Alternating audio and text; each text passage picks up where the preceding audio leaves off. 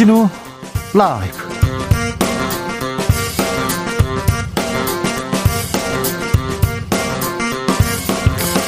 (2021년 12월 28일) 화요일입니다. 안녕하십니까. 주진우입니다. 민주당 이재명 선대위 이낙연 전 대표에 이어서 정세균 전 총리도 원팀 행보 이어갑니다. 이재명 후보는 복지는 국가의 의무라면서 사회복지 공약을 내놓았습니다. 국민의힘 윤석열 후보는 현 정부의 남북 정상회담을 정치적인 쇼라고 맹비난했습니다. 국민의힘 초선 의원들이 이전 이준석 대표 거취를 놓고 긴급 총회를 열었는데 어떤 이야기가 오갔을까요? 국민의힘 초선 최영두 의원에게 물어보겠습니다. 대장동 특검을 놓고 여야의 입장차 아, 팽팽합니다. 여당은 상설 특검으로 성역 없이 모두 수사하자. 야당은 별도의 특검으로 하자. 결국 합의는 불발됐고 계속 논의하겠다고 합니다. 이런 가운데 윤석열 후보는 이재명 후보가 토론하자 이렇게 요구하자 물타기식 정치 공세다. 대장동 특검을 하면 토론에 응할 용의가 있다고 밝혔는데요. 특검과 토론의 상관관계는 무엇인지 청년 정치인들과 논해보겠습니다. 북한이 노동당 전원회의를 시작했습니다. 김일성, 김정일 사진 내리고 김정은 국무위원장 직접 사회를 봤는데요. 남북대화, 북미대화가 멈춰 있는 지금 김정은 위원장 어떤 메시지를 내놓을까요? 그리고 집권 10년차 만든 김정은 김정은 북한의 현 상황은 어떤지 그리고 대선 주자들의 외교 안보 국방 정책은 무엇인지 민주당 선대위 평화 번영 위원장 맡은 이종석 전 통일부 장관에게 물어보겠습니다. 나비처럼 날아 벌처럼 쏜다. 여기는 주진우 라이브입니다.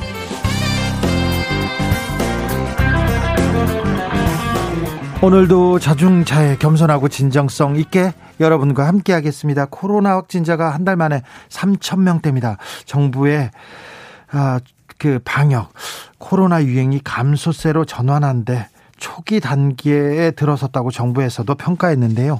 확산세가 잡히는 것 같아 다행입니다만 그래도 안심할 단계는 아닙니다. 아직도 3천 명대입니다. 조용하고 고요한 연말 연시를 보내고 어, 방역 때문에 만남 자제하고 계신 분들 있죠. 그런 분들 어, 불편함을 감수하고 자기 자리를 지키는 분들 모두 감사합니다. 의료진들 특별히 더 많이 감사합니다. 고생 많으십니다. 오늘은 어디서 뭐 하면서 주 진우 라이브 함께 하고 계신지요? 알려주십시오. 소통해 주십시오. 샵 9730 짧은 문자 50원 긴 문자는 100원이고요. 콩으로 보내시면 무료입니다. 그럼 주진우 라이브 시작하겠습니다.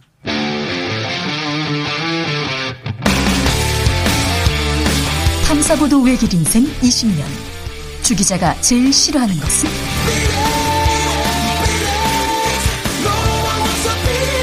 이 세상에서 비리와 부리가 사라지는 그날까지 오늘도 흔들림 없이 주진우 라이브와 함께.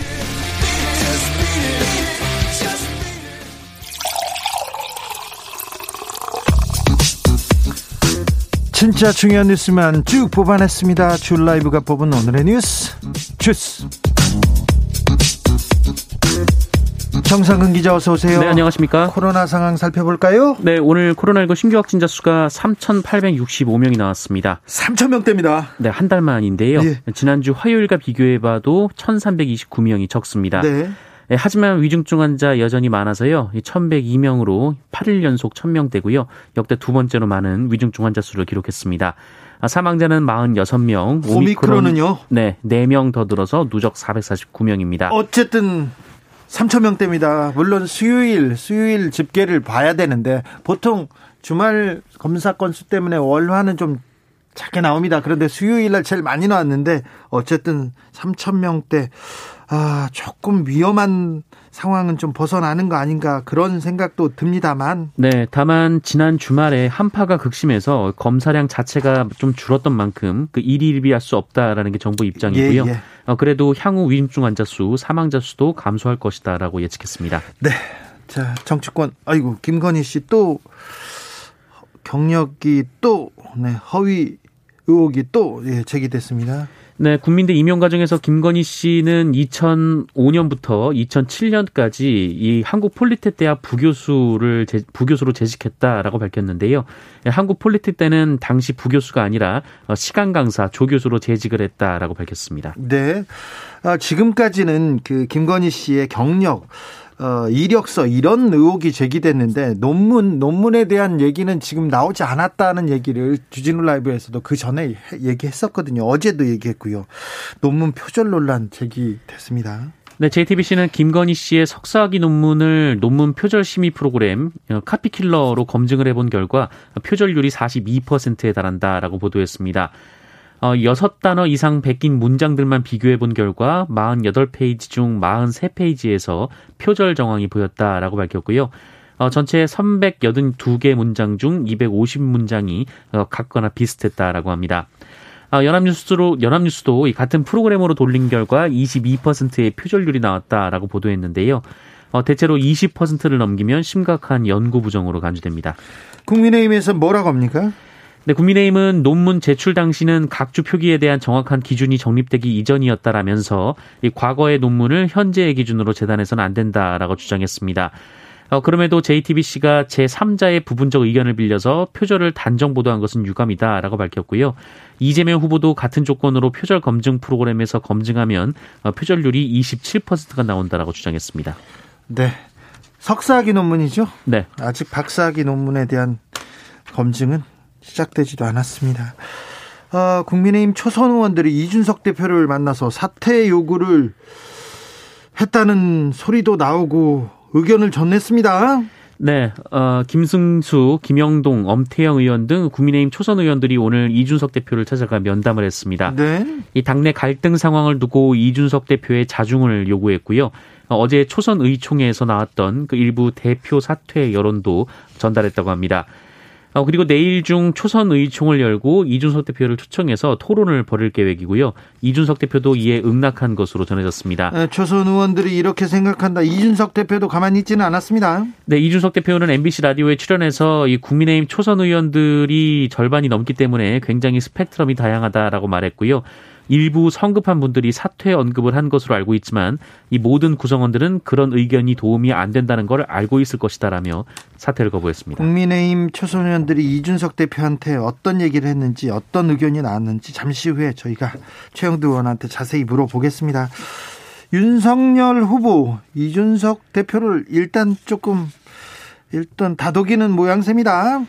네, 어, 어제 당 선관위 회의에서 이 누구도 제3자적 논평가나 평론가가 돼서는 곤란하다라며 그 이준석 대표를 비판한 윤석열 후보였는데요. 네. 어, 오늘 한국 방송기자클럽 토론회에 참석해서는 어, 대선은 향후 이준석 대표의 정치적 입지 내지는 성취와 직결되는 문제라면서 어, 본인의 역할을 본인이 잘 알 거다라고 말했습니다.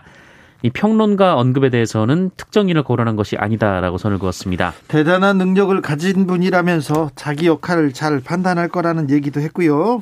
네, 김종인 국민의힘 총괄선대위원장도 오늘 보도된 중앙일보와의 인터뷰에서 이 당의 최고 책임자, 인 이준석 대표가 참을성이 있었다면 이 선대위직 사퇴 등 불상사가 생기지 않았을 것이다라면서 어, 이번 대선은 윤석열 후보뿐 아니라 이준석 대표의 정치적 생명도 달려 있다라고 한마디 했습니다. 김종인 선대위원장 그립을 뭐 세게 잡고 전권을 행사할 거라 이런 얘기가 나오는데 어 김종인의 그립이 김종인의 힘이 좀 보이지는 않습니다. 네, 지지율 하락 국면이 이어지자 김종인 총괄 선거대책위원장이 총괄 체제를 강화하는 방 식으로 어, 선대위 인사권을 행사한다라는 보도가 어제 나왔었는데 예, 오늘 김종인 위원장이 이 보도를 두고 헛소리라고 일축했습니다. 헛소리요? 네. 어, 일부 언론에서 이 김종인 위원장이 선대위 소속 6명의 본부장 사퇴를 건의한다 이런 보도도 있었는데 어, 그런 건의를 한 적이 없다라며 지금은 인적 쇄신을 할 시기가 아니라고 주장했습니다.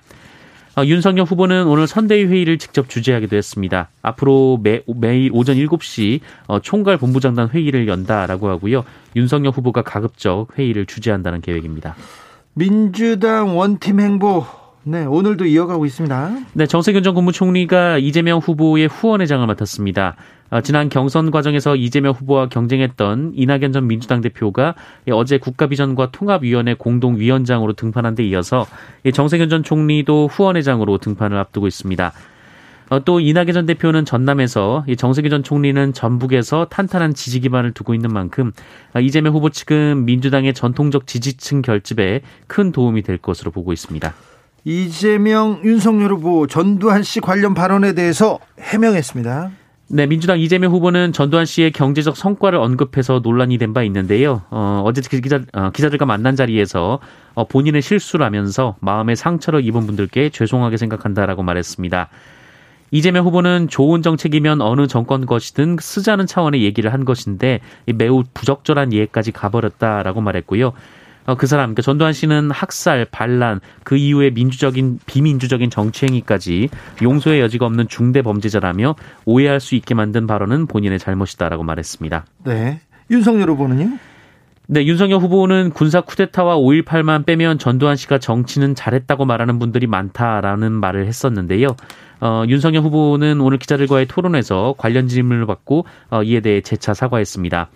아, 다만 민주당 후보가 그런 말을 했으면 괜찮았을 텐데 국민의힘 후보가 그런 말을 하니까 호남인들의 트라우마를 건드리지 않았나 해서 이 그 부분에 대해 사과를 드리는 것이다라고 말했습니다. 9342님께서 무제한 토론 취소했다네요. 주진우 라이브가 늦다니 얘기합니다. 이준석 대표와 초선 의원들 내일 무제한 토론하기로 했고 이준석 대표도 좋다고 했는데 아, 금방 전에 금방 네, 취소됐나 봅니다. 네, 감사합니다. 우리는 소통하고 자, 청취자들 얘기를 잘 듣, 듣겠습니다. 자, 대선 후에는 공공요금이 오를 예정인가요? 네, 한국전력과 한국가스공사가 내년 대선 이후 전기요금과 가스요금을 올리겠다라고 전격 발표했습니다. 어, 올한 해 에너지 원가가 많이 올랐음에도 물가 상승 부담을 이유로 정부가 공공 요금을 눌러왔는데요. 네, 꾹꾹 눌렀는데요. 네, 내년 대선 이후 순차적으로 인상 계획을 허용하면서 차기 정부가 부담을 안게 됐습니다. 예, 한 번에 요금이 확 오르진 않지만 겨울철을 앞둔 내년 10월 정도가 되면 소비자의 체감 인상 폭이 상당할 것으로 예상이 되는데요. 이 전체적으로 내년 하반기까지 전기요금의 경우 4인 가구 평균을 기준으로 하면 월 2천 원 정도, 어, 그리고 가스요금은 전체 가구 월 평균 사용량을 기준으로 하면 4,600원 정도가 인상될 것으로 보입니다. 당정이 쌀 20만 톤을 추가로 구매하기로 했습니다. 네, 더불어민주당과 정부가 공급 과잉에 따른 쌀값의 추가 하락을 막기 위해 쌀 20만 톤에 대한 시장 격리 조치를 조속히 실시하기로 했습니다. 시장 격리요? 네, 올해 초과 생산량 27만 톤 가운데 20만 톤을 조속히 격리하고 어, 잔여 물량 7만 톤에 대해서는 이후 여건을 보면서 추가 매수 시기를 결정하기로 했다라고 밝혔습니다. 5.18 광주 민주화 운동 진상규명위원회가 중간 보고 결과를 발표했습니다. 네, 1980년 5월 당시 보안사령관 전두환 씨가 어, 집단 발포 이후 어, 광주 시내에서 물러난 계엄군의 광주 재진입 작전을 승인한 정황이 발견됐습니다. 5.18 광주 민주화운동 진상규명위원회에 따르면 당시 그러니까 1980년 5월 23일 이 진종채 이군 사령관이 재진입 작전, 어, 이른바 충정 작전의 내용을 보고했고 어, 그 옆에 수기로 어, 각하께서 굿아이디어라고 했다는 내용을 적었습니다. 잠시만요. 여기서 각하는 전두환 씨를 말하는 거죠? 네, 비슷한 시기 군 문서상 다른 기록에 이 전두환 씨를 각하로 표기를 해왔었기 때문에 어, 여기에서의 각하는 최규하 전 대통령이 아니라 전두환 씨라는 것이 위원회의 판단입니다. 어, 다른 진실도 드러났습니까? 네, 1980년 5월 21일 이 진돗개 하나 발령 조치가 어, 공수부대에 하달됐다라는 자료가 나왔습니다. 네. 이 진돗개 하나가 발령되면 군의 실탄 분배 그리고 발포가 허용되기 때문에 이 발포 명령자를 찾는데 중요한 단서가 될 것으로 보입니다. 그 전에 그 전에 이 자료가 없었어요. 네, 어, 근거 자료가 나오지 않았었는데요. 어, 그리고 이 시민군이 나주 금성동 파출소에서 무기를 피탈한 시간이 1980년 5월 21일 오후 2시로 확인됐습니다.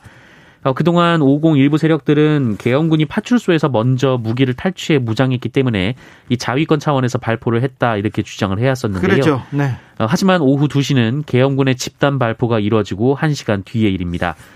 어, 또 그동안 자신이 광주에 침투했다라고 주장한 탈북자들이 있었는데 어, 이들은 진술을 바꿔서 그런 적이 없다라고 밝혔다고 합니다. 이렇게 거짓말하는 사람들도 다 처벌해야 됩니다, 사실. 그리고 지금 계엄군의 계엄군의 집단 발포가 이루어지고 나서 이제 시민들이 파출소 무기고를 이렇게 습격했다. 이렇게 이게 사실관계가 맞는 겁니다. CJ 대한통운 노동자들이 파업에 돌입했습니다. 네, 국내 택배업계 점유율 1위 이 CJ 대한통운 노조가 오늘부터 총파업에 돌입했습니다. 어, 택배 노동자 과로사 방지를 위한 사회적 합의 이행을 촉구하는 차원인데요. 어, CJ 택배 기사 2만여 명 중 이 쟁의권이 있는 조합원이 1,700여 명 정도이기 때문에 대한통운 어, 택배가 완전히 중단되는 수준은 아닙니다. 어, 다만 쟁의권이 없는 조합원 그리고 파업 투쟁을 지지하는 비조합원들은 CJ 대한통운의 자체 규정을 벗어난 물량은 배송하지 않는 식으로 이 파업에 간접 참여할 예정입니다.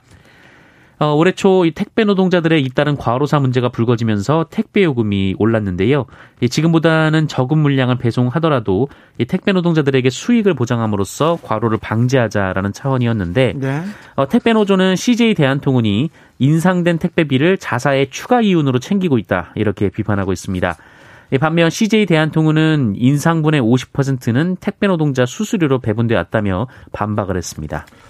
서울대 기숙사를 청소하다 숨진 노동자가 있었죠. 산재를 인정받았습니다. 네, 지난 6월 서울대학교 기숙사를 청소하던 59살 이모 씨가 휴게실에서 잠시 쉬다가 급성 심근경색으로 숨진 채 발견된 일이 있었습니다. 네.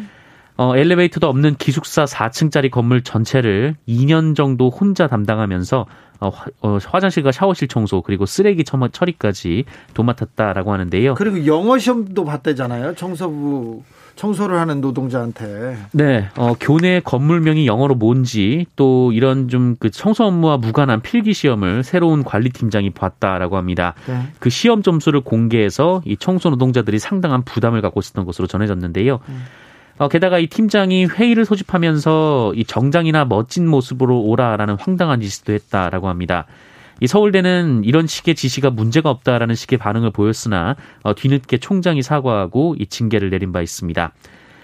근로복지공단은 고인의 사망을 업무상 재해로 인정했습니다. 업무가 과중됐고 또 직장 내 괴롭힘이 한 달 동안 집중돼서 추가적인 스트레스가 있었을 것이다라고 봤습니다. 네.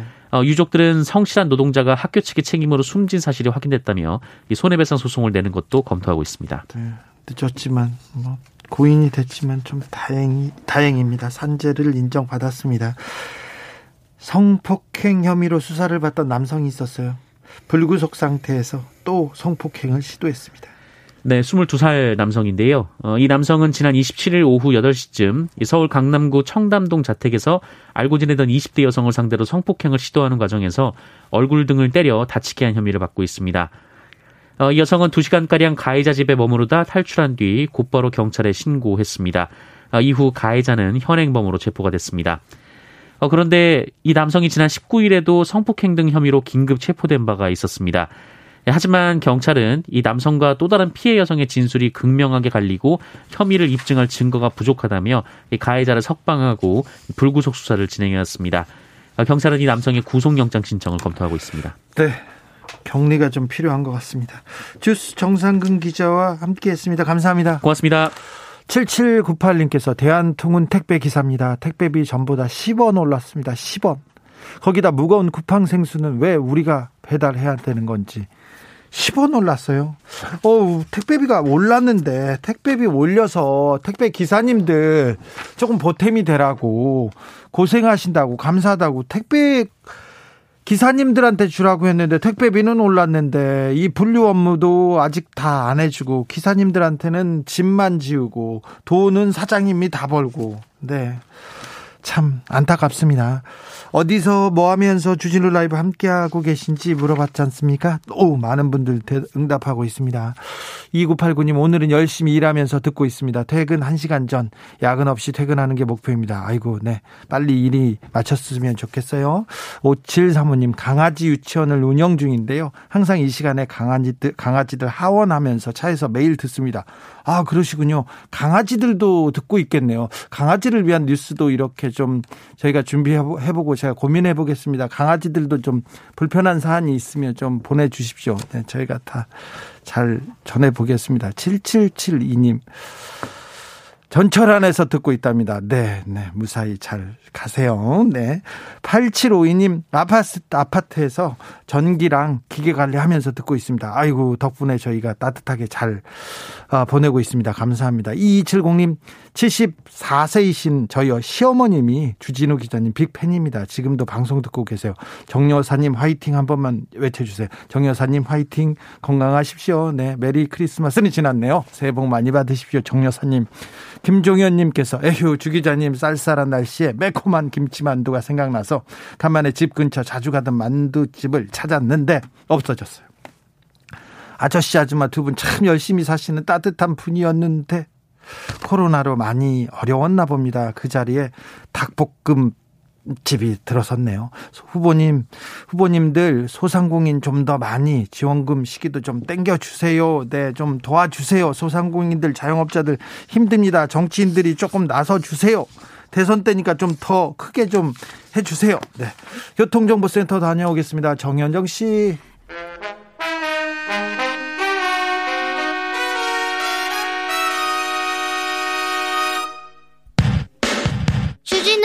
돌발 퀴즈. 오늘의 돌발 퀴즈는 객관식으로 준비했습니다. 문제를 잘 듣고 보기와 정답을 정확히 적어 보내주세요. 서울시가 코로나 확산 방지를 위해 올해 보신각 제야의 총 타종식을 현장 행사 없이 온라인으로 진행하기로 했습니다. 이번 타종식에는 양궁 국가대표 안상과 오징어 게임 배우 오영수 등 한 해를 빛낸 시민대표 그리고 오세훈 서울시장 조희양 서울시 교육감 등 14명이 참석하는데요. 서울시 홈페이지를 통해 들어갈 수 있는 이것을 통해 가상의 보신각과 서울광장을 구경하고 타종 체험도 할 수 있다고 합니다. 여기서 문제 현실 세계와 같은 사회 경제 문화 활동이 이뤄지는 3차원 가상 세계를 일컫는 단어인 이것은 무엇일까요? 보기 드릴게요. 보기 1번 메타버스 2번 메타 아크릴로니트릴 다시 한번 들려드릴게요. 1번 메타버스 2번 메타 아크릴로니트릴 샵9730 짧은 문자 50원 긴 문자는 100원입니다. 지금부터 정답 보내주시는 분들 중 추첨을 통해 햄버거 쿠폰 드리겠습니다. 주진우 라이브 돌발 퀴즈 내일 또 만나요.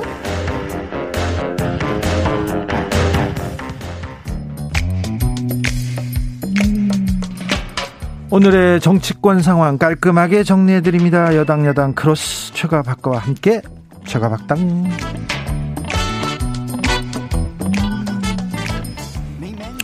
여야 최고의 파트너입니다. 주진우 라이브 공식 여야 대변인 두 분 모셨습니다. 박성준 더불어민주당 의원 어서 오세요. 네, 안녕하세요. 최영두 국민의힘 의원 어서 오세요. 네, 안녕하십니까? 네, 최영두 의원님. 네. 초선 의원들하고 이준석 대표하고 이렇게 만나서 얘기하시고 그러셨어요? 그런다 그랬었죠, 오늘. 예, 어제 초선들 뭐 한 스물 몇 분 모여서 이야기도 했고. 예. 예, 예. 근데 뭐 초선들이 이제 걱정이 많이 넘쳤는데 예. 상황이 조금 해결 분위기로 가고 있는 것 같습니다. 아, 해결 국면으로 네, 네. 넘어갔습니까? 그 이제 사실은 조금 기강된 목소리들이 있었고 네. 또 당사자 간에 또 목소리도 오고 가고 하지 않았습니까? 그런데 그럼 어제 어 김종인 비대위원장 아 김종인 선대위원장하고 네. 저 윤석열 후보가 네. 말을 하면서도 그 말에 좀 가시가 있는 거 아니냐 그랬는데 그게 아니었다 그렇게 얘기됐고 다음에 이준석 대표도 그런 건 아니라고 생각한다고 하고 오늘 어, 역할을 착 역할을 주면 역할을 하겠다라고 이야기했으니까 이준석 대표가 아, 윤 측에서 요청하면 당연히 복귀한다 이런 얘기를 했고 예. 윤석열 후보도 뭐 대단한 능력을 가진 이준석 대표가 해야 할 일 잘 판단할 것이다 이렇게 그럼요. 조금씩 이렇게 국면이 네네. 이제 저는 이렇게 비유했습니다. 어제 사실 우리 초선들 만났을 때 어제 아침에 보니까 마침 국회 앞에 의장단 우리 그 국회의야 대표들 주차장이 또 있습니다. 그 네. 국기계양대 뒤쪽에 보면은 네네. 이렇게 이준석 대표의 전기차가 서 있더라고요. 그래서 내 문득 생각에 아 우리는 모두 내연기관차를 참 휘발유차, 경유차를 다 타고 다니지 네. 저 사람은 전기차를 타고 다니는구나. 구동 방식이 달라서 그런가 이렇게 문득 그런 생각이 들었습니다. 네. 그런데 뭐 방향 목표가 다를 수 있습니까? 김종인 위원장도 이야기했지만 이번 대선에서 지면은 대표도 끝이고 그래서 둘 다 하게 돼 있는데 그 구동 방식 선대위가 돼야 된다, 돼야 된다라 이런 것은 그런 차이는 아니었나 싶어요. 어제 네. 초선 의원들이 이준석 대표 이거 너무한다, 사퇴하라 이런 사람들도 있었죠. 저는 그 사실 어제는 두개 안건이었습니다. 하나는 우리가 분기별인가 해서 초선이 한 60명 가량 됩니다. 58명인가요? 네. 그래서 그게 무슨 총무단 같은 걸 해서 이제 초선들 논의를 하는데 그 6명 뽑는 거 하나 있었고 그 다음에 논의가 시작된 여러 논의가 오갔겠죠. 그걸 나중에 이제 그 지금 현재 지금 분기에 그 우리 총무단이 쭉 기자들한테 발표를 했는데 어 말이 길어졌는데 저는 그 시간에 사사건건 출연한다고 오른 바람에 네. 참여를 못했습니다. 참 최영도 의원님 정치적으로 싹 넘어갑니다. 박성준 의원님 자 후보와 대표의 치킨 게임은 끝나간다. 국면 조정 국면이라고 하는데 그렇게 보이십니까? 아니 지난 울산회동인가요? 예. 끝났다고 하고서 폭탄주 먹었잖아요. 네, 그렇죠. 빨간 티셔츠 음, 후드티 입고 오히려 나왔죠. 더 악화되지 않았으니까 왜 악화됐냐? 근본적인 문제가 해결되지 않았다라는 거고요. 또 하나는 뭐냐면 정치는 한쪽을 이렇게 선거 국면에서 벼랑 끝으로 낭떠러지로 떨어뜨리게 하면 안 되거든요. 그러니까 윤핵관이라고 하는 세력이 이준석 대표를 완전히 벼랑 끝으로 낭떠러지로 몰아가는 정치였단 말이죠. 근데 지금은 국민의힘 자체가 워낙 위기 국면에 와 있는 것이죠. 위기 국면에 왔기 때문에 위기를 돌파하기 위해서는 통합의 모습과 함께 어, 지금에 있어서 이러한 문제를 해결하지 않고는 자기들의 어떤 정치적 생명이라고 하는 것뿐만 아니라 미래가 담보되지 않기 때문에 일단 봉합 단계로 간다가 보는 건데 근본적 원, 원인은 선대위 안에서의 그 권력 다툼이 내재된 상태에서 단순하게 왔을 경우에 그것이 봉합을 넘어서 화합으로 갈 수가 있는 것인지는 좀 의문이 듭니다. 네. 예. 음, 민주당은 지금 원팀 행보 계속 이어갑니다. 어, 이재명 후보의 옆에 이낙연 전 후보가 예. 이렇게 섰고요. 그다음에 정세균 전 총리도 이렇게 딱 섰습니다. 네, 분위기는 어떻습니까? 그 저희 당도 일단은 가장 근본적인 음, 이제 이 화합과 이제 통합의 길로 가고 있는데 이번 대선 민주정부 이제 사기를 만들어가야 된다는 절실함과 절박함이 있는 거고요. 또 정세균 후보도 그렇고 이낙연 후보도 민주당이 큰 어른이고 네. 이 민주당의 승리를 위해서 모두가 하나 돼야 된다는 생각을 다 갖고 있었는데 그 시점이 이제 이제 이르렀다고 볼 수가 있는 거고요. 또 이낙연 전 대표 같은 경우는 국가비전 국민통합위원회 이제 공동위원장을 맡아서 이재명 후보 이제 지원에 나섰고 또 정세균 후보는 지금 후원회장을 맡지 않았습니까? 네. 그래서 실질적으로 지금 원팀을 하나 하나하나 지금 만들어가고 있다 이렇게 볼 수가 있죠. 민주당 네. 어떻게 보고 계세요, 최영도 의원님은? 저는 뭐 조금 불안했는데 그나마 저 참 오랜 동안 정치 생활을 해오셨고 또 정부의 총리도 해오신 이낙연 그리고 정세균 두 분이 옆에 계시니까 저 불안한 행보를 조금 진정시킬 수 있지 않을까. 그리고 네.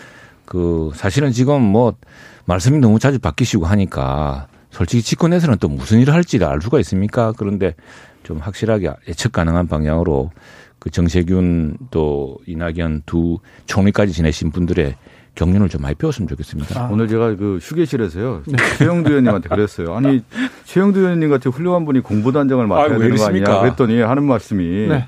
아 이게 저격하는 게 너무 힘들어서 안 하게 돼 그렇게 얘기하시더니 바로 들어오자마자 네. 지금 쑥 들어오네요. 쑥 들어. 아, 제가 한 10년 동안 뭐 공보 대변이 너무 해가지고 네. 그거 피곤합니다. 아니 보니까 이 예. 저격에 몸이 배신 분 같아. 네. 아니요, 제가 아니 그 질문의 의도는 아니었는데 바로 저격이 들어오시네. 아니 그 점잖게 네. 배워야죠. 네, 네. 알겠습니다. 아, 불안하다 이렇게 또 치고 왔습니다. 사호 사모님께서 이번 주에 제가 이... 아니 잠깐 그 얘기를 하면서 네. 그 얘기를 하시더라고 그래서 제가 불안한 후보는 진짜 윤석열 후보다. 지금 그. 아, 이거 또 다시 아니, 지금 제가 그 얘기, 우리 휴게실에서 나눴던 얘기입니다. 그랬더니 우리 최영두 의원님이 그 긍정도 부정도 하지 않으면서 눈을 지그시 감으셨는데. 아니죠. 이제 제 얘기를 네. 뭐냐면은 음. 그래야 국민의 뜻을 진짜 배우고 아, 정치라는 것이 쉽지 않은 거구나. 배워야지. 네. 저기, 김건희 씨 사과는 사과 국면으로 네. 이 김건희 늪에 빠진 윤석열 후보 좀 네. 벗어나게 될까요?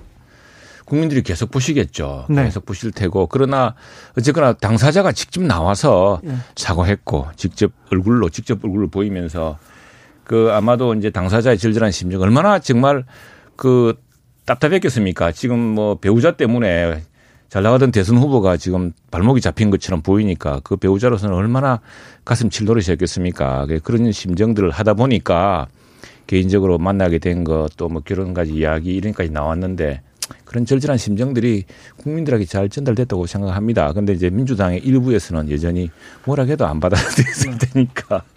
저는 뭐 그 후보 부인할 얘기는 별로 없고요. 어, 이 보통 이제 정치는 내가 보는 모습보다는 국민이 맞습니다. 바라보는 모습 아닙니까? 그러니까 네. 이 텔레비전의 브라운관이라고 하는 것이 굉장히 정직해요. 그리고 집단지성이 작용하거든요. 그래서 내가 이런 모습을 가지고 가면 국민이 이렇게 바라볼 것이다라고 생각을 하고 가는 경우가 많은데 오히려 국민의 입장에 봤을 때는 정확하게 볼 수가 있죠. 그 기준이 뭐냐면 이제 진정성이고 진심 아니겠습니까? 그 김건희 씨가 그런 진정성과 진심을 가지고 나왔다고 하면 국민이 그렇게 바라볼 것이고 그렇지가 않다고 하면 다르게 해석할 수가 있는 것이죠. 그것은 국민의 판단 몫이 아니겠습니까? 알겠습니다. 네, 박성준 네, 판단하시겠죠. 네, 예. 박성준 의원님 요즘은 불안감 네. TV 말고 LED로 다 바뀌었어요. 네. 자, LED 그래서 LED가 더 정확하다는 거죠. 네. 점 하나까지 다 볼 수가 있다는 거기 때문에. 아, 네. 또또 또 거기에다 또 뭘 숨겨 놓으셨구나. 아, 알겠어요. 네. 사오사번님께서 이번 주에 이준석이 돌아온다. 다시 돌아온다. 500원 겁니다. 이번 주에 이준석 대표 돌아옵니까? 음, 돌아온다 봅니다. 자, 네. 박성준 의원님은? 아니 돌아올 수밖에 없는 형국이 되겠죠. 왜 그러면 이준석 대표도 이런 대선 국면에서 어, 만약에 박차고 나갔을 경우에 그 부담이라고 하는 것은 자기의 정치 생명을 스스로 끊는 거니까 오기는 네. 올 텐데 제가 처음에 얘기했잖아요. 봉합이지 이게 화합이 될 수는 없는 구조라는 네. 거예요. 그러니까 뭐냐면 그릇이 깨, 깨져가지고 지금 다시 뭐냐면 이게 풀로 붙이는 꼴이 되는 거예요. 지금은 돌아온다고 했을 경우에도.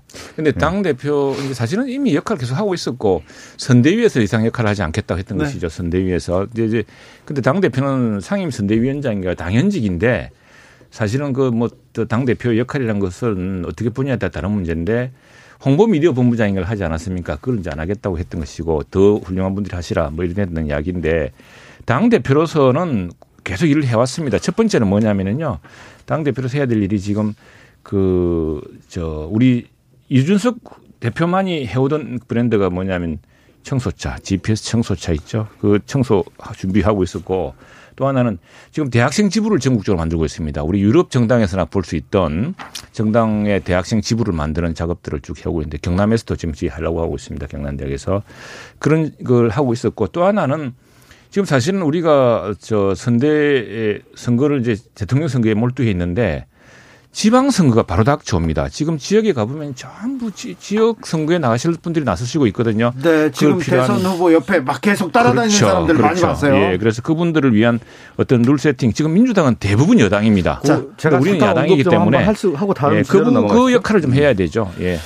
그가 지금 이제 당 대표 역할을 했다고 하지만 가장 중요한 건 대선에서 선대위 역할 아니겠습니까? 그럼 이준석 상임 선대위원장 했나요? 선대위원장의 역할이 뭐겠습니까? 그럼 이준석 당대표가 됐던 이유는 국민의힘이 그동안에 old 정치, 기득권 정치, 꼰대 정치 하지 말라. 그래서 이준석 당대표가 됐고 선대위 역할이 있는 건데 오히려 이준석 대표가 그런 역할을 하도록 놔야 되는 건데 그렇지가 않고 과거의 기득권 정치, old 정치, 공작 정치 뭐 이런 모습으로 가니까 공작 정치 갑자기 됩니까?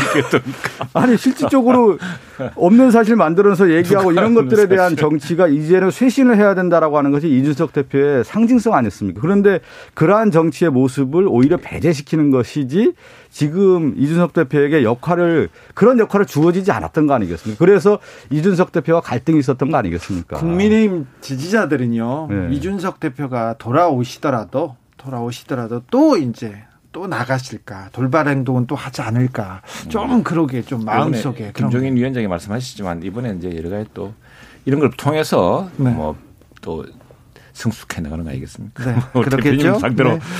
매우 불순한 이야기지만 네. 알겠습니다. 많은 걸 배웠을 거라 생각합니다. 1663님께서 토론 없는 대선이 될까 염려스럽습니다. 소견, 정견 서로 마주보면서 토론하고 논의하고 길을 찾는 것이 정치인데요. 이윤지님, 근데 진짜 특검 때문에 토론 안 합니까? 이재명 후보가 윤석열 후보한테 주 1회씩 토론하자. 국민들이 이거 보고 판단하게 하자. 이렇게 또 치고 나옵니다. 최영도 의원님. 이게 말도 안 되는 이야기죠. 지금, 지금 사람들의 의구심이 이 벌써 두 사람이 비극적 선택을 하지 않았습니까? 개선 라인에 보자면은 3위, 4위에 있는 사람이 비극적 선택을 했습니다. 2위에 있던 사람은 지금 감옥에 있고 그 제일 위에 몸통은 누구겠습니까? 세상 사람들이 다 하는 일인데 그 이야기에 대해서 지금 더욱이 이게 잠잠해지는 거 했더니 바로 그 최근에 한 분이 또 비극적 선택을 하지 않았습니까? 그 유가족들이 지금 울부짖고 있지 않습니까? 근데 그런 뻔한 상태에서 아무것도 아닌 것처럼 아마 오늘도 우리 저 저도 조금 전에 이재명 특위하고 왔는데 뭐 김 누구를 모른다고 했던 사실을 또 뒤집어질 겁니다. 그 어디 호중과 저 오시아니아 가서 찍은 사진 또 나오고요. 그런 상황에서 그걸 덮으려고 지금 뭐 다른 이슈 화제를 돌리는데 그리고 또 하나는 정책이 매일 바뀌는데 말이 매일 바뀌는데 어떻게 그걸 말장난처럼 그걸 탑니까? 그래서 아니 할 거는 다 아니 할 거는 하게 돼 있고 말씀드릴게요. 아니 그럼 음. 우리가 저 그 법정 토론도 할 것이고 오늘도 토론했습니다. 이재명 토론, 이재명 후보끼리 음. 토론하는 것만 더 성실한 토론이 아니고 오늘 방송기자 클럽 토론하지 않았습니까? 얼마 전에 건원 토론했죠. 이분들은요 더 예리하게 물어봅니다. 더 예리하게 검증합니다. 국민들은 그걸 통해서 알 수 있습니다. 아니 제가 말씀드릴게요. 그 특검은 특검대로 하자는 거예요. 특검하고 특검 특검은 특검대로 가는 거고 TV 토론은 매우 중요한 게 어떤 상품이 좋은지를 유권자에게 보여주는 것이 중요한 것이죠. 지금 최영두 의원님이 얘기한 것처럼 대장동과 관련된 부분이 문제가 있다고 하면 오히려 TV 토론에 나와서 이러한 이러한 문제가 아니 검사 출신 아닙니까? 조목조목 얘기하면서 이런 문제가 있다. 국민에게 판단을 맡기는 것이 중요하다는 거죠. 그 토론회 하면 되는 것이고요. 또 하나가 뭐냐면 정책과 관련된 부분은 국민의 삶의 질과 관련된 부분이고 국정 운영에 대한 부분 아니겠습니까? 그러면 당연히 유권자 국민 앞에 나와가지고 맞습니다. 나는 이런 정책을 네. 펼치겠다. 국정 운영을 이렇게 하겠다. 네. 네. 토론을 해야 되는 것이죠. 그리고 지금은 팬데믹 상황이기 때문에 네. 누군가를 만나기가 어려운 상황 아닙니까? 네. 그러면 더욱더 지금 네. 공중파를 이용해서 TV 토론을 하는 것이 맞다고 하나만 TV... 더 얘기할게요. 마지막 하나만 얘기할게요.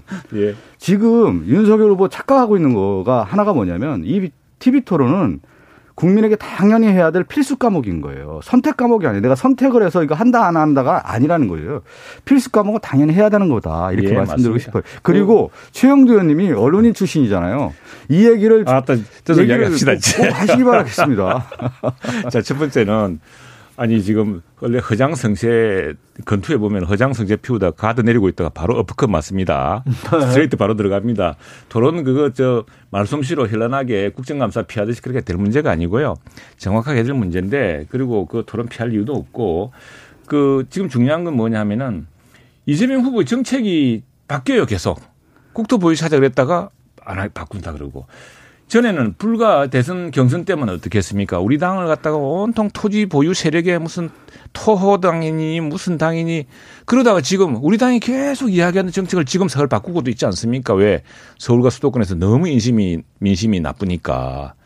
그런데 미치를 못하겠어. 이러다가 또 왜냐하면 이분은 지난 10년 동안 성남시장 지사하면서 줄곧 그런 식으로 빈부 뭐 편가르기 하고 토지 가진 사람 집인 사람 무슨 편가르기 하고 전시를 나쁜 것이라 그러고 말하자면 이런 식의 어떤 적대적 이분법식에 가르쳐 있기 때문에 지금 당장 표가 떨어지고 막 그 위험하니까 말씀을 살짝 바꾸시는데 우선에 그 정책부터 확실히 하시고 아, 제가 예, 입장을 분명히 가져오시기 바랍니다. 우리 저 최영도 의원님이 또 저격을 하니까 저도 또 한 말씀 해야 되겠네요. 아니 내가 왜 내가 왜 저, 아니, 내가 이야기하는 아니, 토론이 아니고 저격이고 아니 토론으로 제가 받아들이고 제가 말씀드릴게요. 윤석열 후보가 지금 보면은 모든 걸 폐지하겠다고 했잖아요. 52시간도 폐지하자, 뭐 최저임금제도 폐지하자. 그렇진 않고요. 정보세도 네. 폐지하자. 그렇게 얘기 나오니까 정보세 같은 경우는 누진세고 실질적으로 이것이 지방에 이제 교부금으로 가는 것도 몰라가지고 그냥 갑자기 폐지하겠다고 얘기해놓고 재검토하겠다. 그리고 주택 문제도 그래요. 청약 통장도 잘 모르는데 어느 날 주택 정책 막 하겠다고 얘기해요. 그러니까 뭐냐면 이러한 것들을 토론을 통해서 검증하자는 거죠.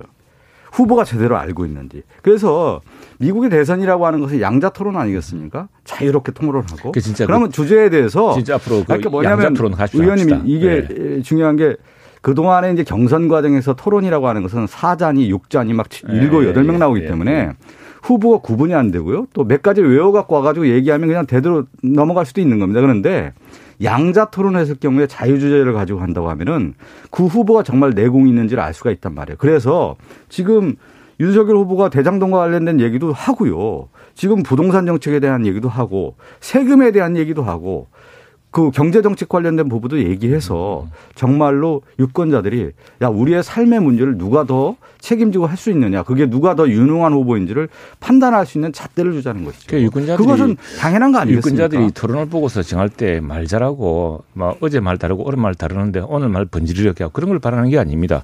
정확한 정책의 일관성. 네. 지금 사람들이 걱정하는 거는 아니 저분이 저렇게 저렇게 이야기하시는데 그런데 아까 나 이낙연, 정세균 참 잘 배우시라, 잘 보좌해 주시라 이렇게 말씀드리는 이유가 정책이라는 것이 어느 갑작스럽게 줄곧 이렇게 이야기해 오다가 뭐 이런 거 아닙니까? 근데 대구 가서 대구 표심 얻어야 되니까 아 박정희 대통령, 박근혜 대통령 했다가 아 진짜 내가 존경한다 진짜 존경하는 줄 알더라. 그렇게 뒤에서 엉뚱한 소리 하시고 그게 사람들의 준 강력한 이미지가 아 저분은 이때는 이렇게 말씀하셨다가 집권하면 막상 권력을 쥐고 나면 또 다르겠구나. 그 그런 불신을 주니까 한, 한, 그런 한 정책에 대한 분명한 그 정리와 그런 신뢰를 주고서 이거 토론이란 것은 말 주변 싸움이 아닙니다. 신뢰의 싸움입니다. 아니 이제 네. 말씀하신 거 정확하게 말씀하신 네. 것다고 보여요. 역대 이제 그 TV 토론을 분석했던 사람들의 네.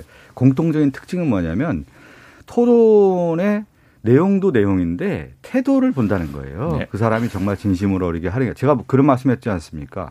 정말 내용도 내용이지만 이분이 진정성 있게 국가를 위해서 일을 할 수 있느냐에 대한 것들을 국민적 판단 기준을 간다는 거죠. 그래서 그런 기준도 주는 거고요.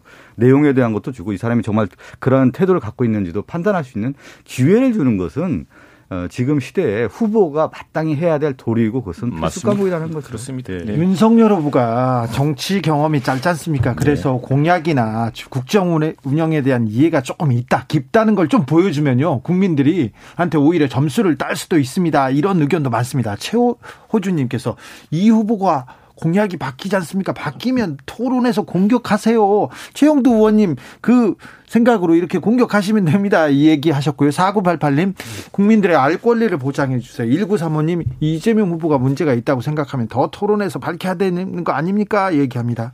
남진자님은 우리는 윤 후보도 이재명 후보도 잘 몰라요. 국민 앞에서 떳떳하게 나서서 1대1 토론해야 우리가 듣고 판단할 거 아닙니까?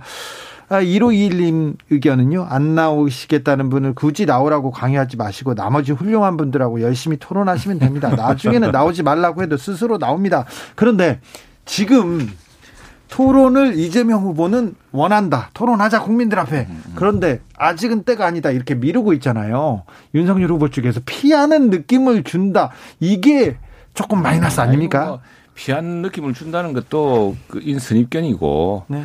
아이 그리고 당사자가 어제도 이야기했지만 어제 그제 어제 대장동 가지 않았습니까? 대장동 네. 가보니까 대장동 그 지금 사태 비극적 선택을 하신 분들의 유족들의 절규도 들리는 것 같고 지금 어떻게 아무 일 없다는 듯이 그렇게 그 문제가 태어나게 나기는 아무 아무 그 사람도 모르고 모르는 사람이고 김문기도 모르고 누구도 모르고 그 어떤 일이 생긴지 좋은 일은 자기가 다 하고 나쁜 일은 밑에 사람들이 했습니까? 그래가지고 뭐 뭐에 근데 한전 직원이 뭐 하면은 대통령이 없어야 되냐고 택돔 이야기를 했다가 한전의 그 가족들이 얼마나 화를 냈는데 왜 하필이면 한전 직원을 또 비유를 하냐고 해가지고 쓸데없는 말을 하시는데 그렇게 인경은 넘어갈 문제가 아니고요. 때가 되면은 토론하고 토론에서 다툽니다. 아니, 다투고 지금 관련된 문제는 부분도 토론할 수가 지금 문제는 네. 정말 일목요연한 정책들을 양 후보가 좀 내놨으면 좋겠습니다. 우리도 좀 정책을 좀 더 정리를 해야 되고 그렇죠. 저쪽도 정리를 해서 이게 후보의 말로 될 문제가 아니고 딱 토론을 공약으로 내세우고 그 공약을 지키겠다는 걸 확실한 세약을 하고 그렇게 해서 내각을 짜고 이래야 되는 것이지 대통령 개인기로 나라를 운영할 수가 있습니까? 지금 뭐 어느 날 갑자기 어느 대통령은 야 그 원전 어떻게 됐어라고 다그치니까 장관이 혼이 나가지고 밑에 부하 직원을 뭐 조인트를 까고 뭐 이렇게 해서 엉망진창되지 않았습니까? 너무 자기 확신에 넘치는 대통령 위험합니다. 저는 이제 그 윤석열 후보가 정말 대통령 후보로서 나라를 위한 정책이 무엇인지 하나하나 좀 내놓으면서 국민에게 좀 그렇죠. 선보여 줬으면 좋겠다는 생각이 예, 좀 예. 들고요. 그러게 어, 무슨 뭐 지금 이제 오늘 뭐 어제 대장동을 갔는데 그러면 특검과 관련된 부분도 조건 없이 성역 없이 지체 없이 좀 해줬으면 좋겠어요. 우리 하면 우리 당에서 좀 얘기하고 있지 않습니까? 그 윤석열 후보 부산 저축은행 관련해서 이 부분이 빠져 있으니까 좀 하자니까요. 하자. 하자니까. 아니 그걸 그 국민의힘에 자. 있는 특검법에는 내용이 빠져 있어요. 자 이렇게 아니 우리 아니 지금 우리 박 의원님이 법사위니까 잘 아시잖아요. 아니, 빠져 있고 양당이 법안을 냅니다. 같이 상징해서 대체 토론을 해서 같이 대안을 만들면 되죠. 그리고 부산저축은행 우리 피할 일 하나도 없고 왜냐 부산저축은행을 변호하신 분이 현재 문재인 대통령이 있던 법무부인 부산입니다. 그게 그걸 가지고 국힘이 재밌냐면 이번 특검법안에 나온 게 곽상도 전 의원이 발의한 특검법 가지고 지금 얘기하고 있어요. 아니 무슨 말입니까 그건? 네. 아니 그것도 말 저거고 자 아니 국회는 곽상도의 곽상도의 조사돼야 되는데 그 부분이 특검법을 예전에 발의했거든요. 관련된 부분에 대해서 했는데 뭐저 특검이란 것은 특검법이란 그 제출한 법안의 주요 내용이 곽상도 전 의원이 발의한 내용입니다. 다른 의원 다 같이 했죠. 공동 발의했죠. 그러니까 이게 얼마나 민주당은 이렇게 됩니다. 어차피 상설 특검이든 인적 특검이든 시기는 비슷합니다. 비슷하면은 자 민주당에서 그 이야기를 하려 그러면 일단 특검법을 다 상정을 해요. 해가지고 그 대체 토론을 합니다. 아니, 상설법안을 예. 하면 되는 거죠. 지금 나와 있는 되지. 걸 가지고. 상설 특검 같은 경우는 그 대통령이라든가 민주당 임의대로 할 수 있는 부분이 크기 때문에 그래서 국민의당도 안철수도 안철수 대표도 어, 저 이렇게 특검법을 통해서 하자라고 하지 자, 않습니까? 대장동 문제 중요하다. 수사하자. 수사 미흡하다. 특검하자. 여야가 다 여기 여기에 대해서는 찬성. 네. 찬성이 근데 안 돼요. 지금 계속 안 돼요. 왜냐하면 법안을 안, 상정을 하질 않아요, 이분들이. 민주당이 상정하는 게 아니라 아니는 게 그게 지금 얘기하잖아요. 그 국민의힘에서 법안을 이름을 이재명 특별법안이에요. 이게 말이 되는 겁니까? 그리고 지금 저희가 얘기하는 것처럼 곽상도 의원 전 의원 50억이라든가 윤석열 후보가 부산 저축은행 그 대출 비리 관련된 제대로 수사하지 못했던 그 돈이 대장동 사업 자금으로 들어간 거 아니겠습니까? 이 부분도 조사해야 되고 또 하나는 공공개발을 막았던 국민의힘 당시에 그 시의원이라든가 성남시에 있던 이런 사람들도 다 조사해야 되는 거 아닙니까? 이게 왜 그런 건지 근본적인 원인에 대한 조사를 하는 필요가 있다라는 것이죠. 김은 의원이 오늘 그래서 성역 이재명 특위에서 다 이야기했기 때문에 다 드러날 거고 예, 예. 이재명 후보의 당시에 선거 공보물이라든가 이런 데 다 그 이야기가 나옵니다. 지금 말이랑 많이 180 다른 이야기가 나와요. 그래서 말씀하신 이거 여치는 뭐냐면은 모든 수사를 다 하자는 건데 우리 뭐 못할 것도 없어요. 지금 다 들고 있으니까 할 수 없는데 상설 특검이냐 지금 저 특검법을 통한 특검이 차이인데 왜냐하면은 상설 특검을 하면 특검을 추천할 수 있는 굉장히 좁습니다. 상설 특검을 하면 정말 국민의당도 그래서 요구하고 있는 것이고 정말 중립적인 사람으로 철저하게 하는 건데 지금 뭐 공수처 만드는 거 보십시오. 공수처 온통 야당 언론 막 통화 기록만 조사하고 있지 않습니까? 그런 식으로 하면 안 된다는 거죠. 그러니까 특검을 하자고 했는데 그러니까 특검을 하는데 그러니까 상설 특검이냐 아니 그거는 어, 새로운 법을 만 중립적 특검이냐 그 차이입니다. 중립적 특검을 해야죠. 그러니까 윤석열 후보나 지금 이제 뭐 최영두 의원님도 그쪽 캠프에서 이제 어, 그 선대에서 일을 하니까 후보에는 두 가지 면이 있는 거 아니겠습니까? 우리가 보면 이 사람이 제대로 일을 할 수 있는 파지티브한 면이 있는 거고 또 상대 후보의 네가티브에 대한 어떤 조명도 분명히 있는 건데 저는 윤석열 후보의 선대위가 좀 더 긍정적으로 미래를 위한 대안에 대한 얘기를 더 어, 많이 가지고 나왔으면 좋겠어요. 그걸 가지고 경쟁을 해서 상품을 선택할 수 있게끔 만들어 주시기 바라겠습니다. 오늘 네. 지금 마지막 그 네. 올해 마지막 방송인데 네. 내년에도 특검을 서로 하자는데 특검 그 세세한 세부적인 내용 가지고 여당과 야당에서 서로 탓하면서 못 하고 그러면 어떻게 하죠? 그러니까 지금 이재명 후보가 그래 저, 저 국민의힘이 요구하는 그 특검법 특검 하자. 해봐라, 다 해봐라 이렇게 당당하게 이야기하면 해결되는 문제. 그렇게 저 민주당은요. 아니 그러면 윤석열 후보 그 관련된 부분 다 받아주시면 되잖아요. 다 하죠. 다, 아, 다 받아주면 다 되잖아요. 그런데 왜 그걸 내용을 빼고 이렇게 아, 아, 내용, 법안을 상정하려고 하는 거예요? 필요도 없고 민주당이 넣으면 특검법에 들어가면 되는 겁니다. 아니, 특검법은 우리 당 마음대로 특검법이 되는 거 아닙니다. 상설 특검은 왜 우리가 하겠습니까? 그리고 이번에 공수처에 제가 보십시오. 또 하나 말씀드려 볼게요. 이번 TV 토론을 아이고, 얘기할 때도 참. 그렇고 지금 특검법을 받아들이면 토론하겠다. 그럼 특검. 정, 정치를 그렇게 하면 안 돼요. 큰 물결로 만들어가서 하시길 바라겠어요.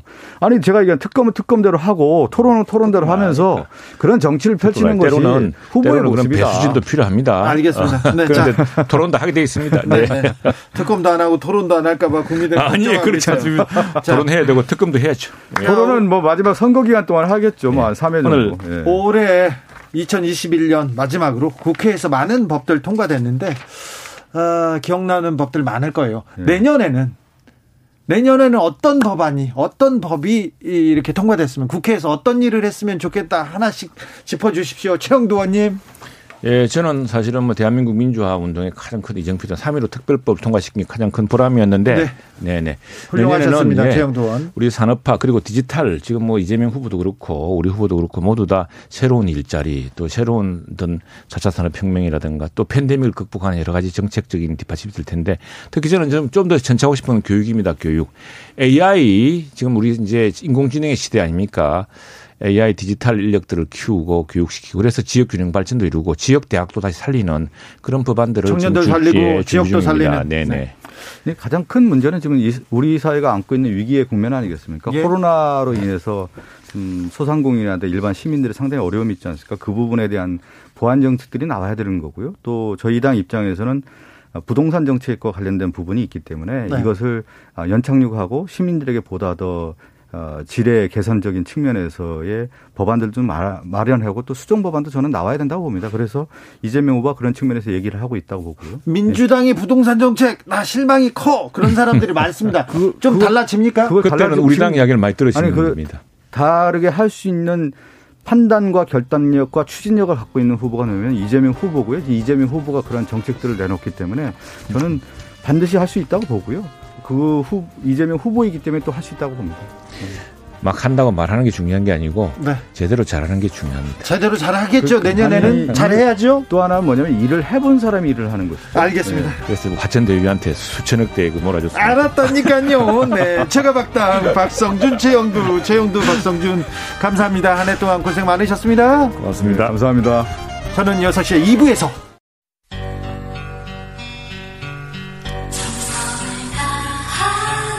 정성을 다하는 국민의 방송 KBS 주진우 라이브 그냥 그렇다고요. 주진우 라이브 2부 시작했습니다. 지역에 따라 2부에 합류하신 분들 어서 오십시오. 잘 오셨습니다. 7시까지 함께 해 주십시오. 중요한 인터뷰가 기다리고 있습니다. 라디오 정보센터 먼저 다녀오겠습니다. 정한나 씨.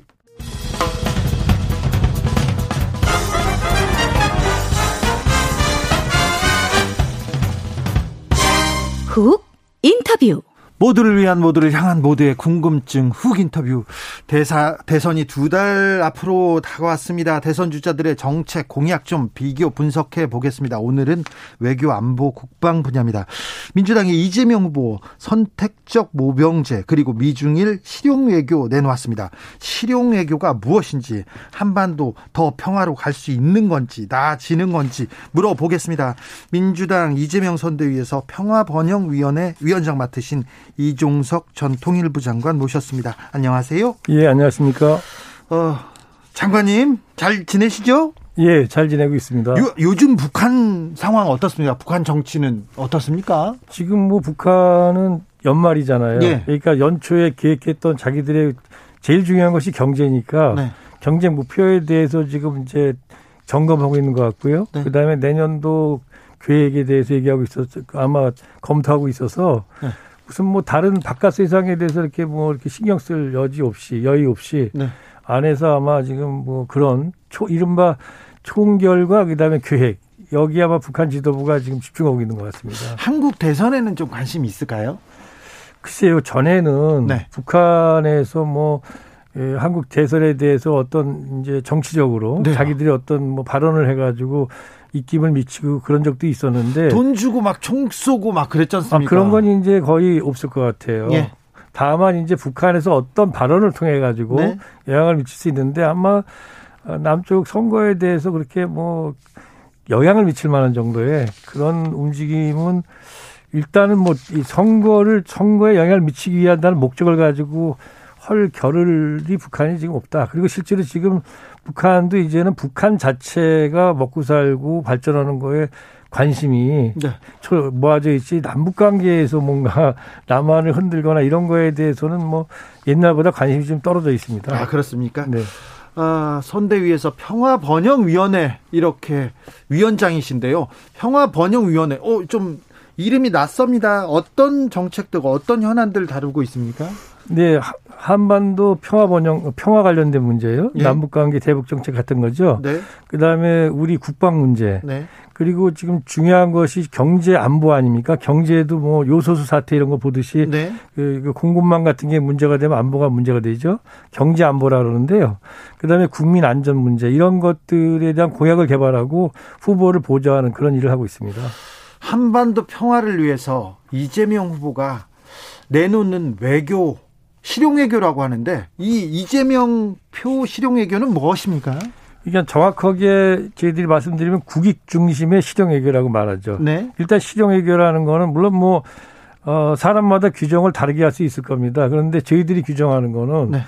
뭐, 뭐 사람이나 국가나 지도자나 자신들이 가지고 있는 가치라든가 이념이 있지 않습니까? 네.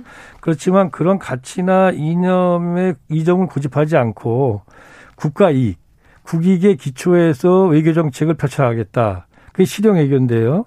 그럼 여기서 중요한 것은 국익이 뭐냐. 네. 다시 말하면 국가 이익을 위해서 국가 이익에 기초한다 그랬는데 그 국가 이익에 대해서는 저희들이 어떻게 범조하고 있냐면은 아무래도 외교니까 우리의 이익도 있지만 상대방 즉 우리와 외교하는 상대방 국가도 있지 않습니까? 네. 그래서 우리의 대내적으로는 음 예를 들어서 국가의 안전 그리고 국민 삶의 향상 네. 이런 게 우리 국가 이익이라고 봅니다. 그렇죠. 그다음에 국제적으로 본다면 국제적으로 본다면 평화. 네. 그다음에 저 상대방과 상대방 국가와의 공동 번영. 자, 요런 정도. 그러니까 국가 국가의 안전, 국민 삶의 향상, 국제 평화 그리고 공동 번영 요런 것을 국가 이익으로 보고 여기에 맞춰서 결국은 유연성을 발휘해서 이 이익을 실현하기 위해서 노력해 나간다. 이게 바로 국익 중심의 실용 외교다라고 볼 수 있습니다. 윤석열 후보가 오늘이요. 정상회담은 정치적인 쇼였다. 자주적 방식으로 자주 방식으로는 해결 안 된다. 문재인 정부가 남북 관계에다 중심축을 두는 바람에 외교 문제 소홀했다. 이렇게 치고 나오는데 이 부분은 어떻게 보십니까? 아니 문재인 정부가 남북 관계에 대해서도 관심을 가지고 했지만 한미 관계에 대해서도 관심을 가지고 많이 하지 않았습니까? 네. 뭐 여러 번의 한미 정상회담이 있었고 특히 지난 5월 달에 있었던 한미 정상회담에서는 한미 간의 안보 문제만이 아니라 그 소위 그 첨단 기술 산업 분야에 대해서도 서로 파트너십을 확인했잖아요. 이런 것들인데 뭐 남북 관계에만 신경 쓴 게 아니죠. 또 북핵 문제도 신경 썼죠. 다만 남북 관계에서는 남북 정상회담을 했을 뿐이지 네. 다른 분야에 대해서도 뭐 신경을 안 썼다라는 것은 그거는 현실에서 지금까지 해왔던 것들을 부정하는 거다 이렇게 보여지네요. 네. 자. 어, 장관님께서 말씀하신 미중일 실용외교 윤석열 후보도 미중일 상생 공영 이렇게 얘기했는데 자 윤석열 후보의 외교 통일 정책은 어떻습니까?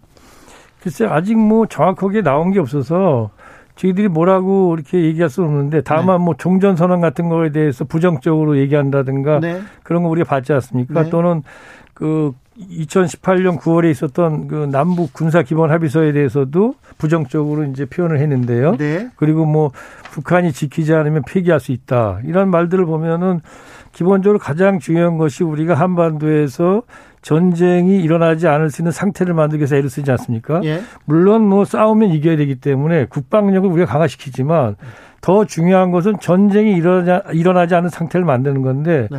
그런 상태를 만들기 위한 준비나 마음의 자세가 돼 있는지 거기에 대해서 이제 의구심을 가지고 있습니다. 이재명 후보가 성남시장 시절부터 남북 문제에 굉장히 관심을 가졌어요. 거기에 뭐 뭐라고 해야 되나요? 북한 지원 사업도 계속 나서고요. 그런데 이재명 후보가 대통령이 되면 이 실용 외교가 남북 관계 개선에 좀 도움이 될까요? 예, 이재명 후보가 그 남북 관계에 관심을 가진 건 오래됐죠. 예. 그리고 어 2016년에 성남시에서 성남시가 기초자치단체 아닙니까? 네. 그럼에도 불구하고 남북교류 협력위원회라는 걸 갖다가 성남시 의회 조례로 통과시켜서 당연직 위원장이 시장이었습니다. 예. 그때 제가 구위원장으로서 이제 있었는데 그때 인연을 맺으신 예, 거죠. 예. 그러다 보니까 뭐 그때부터도 굉장히 관심을 많이 가졌고요. 이재명 후보의 그 실용주의 대북 정책 실용이라는 것은 기본적으로 남북 관계에서 작은 것들에도 합의를 이루고 합의가 이루어지면 무조건 그건 실천해야 된다. 왜냐하면 실천을 해서 서로 합의를 통해서 이루어진 실천이 성공이 되고 그 성공의 효능감을 봤을 때 또 다른 실천하게 돼 있지 않습니까?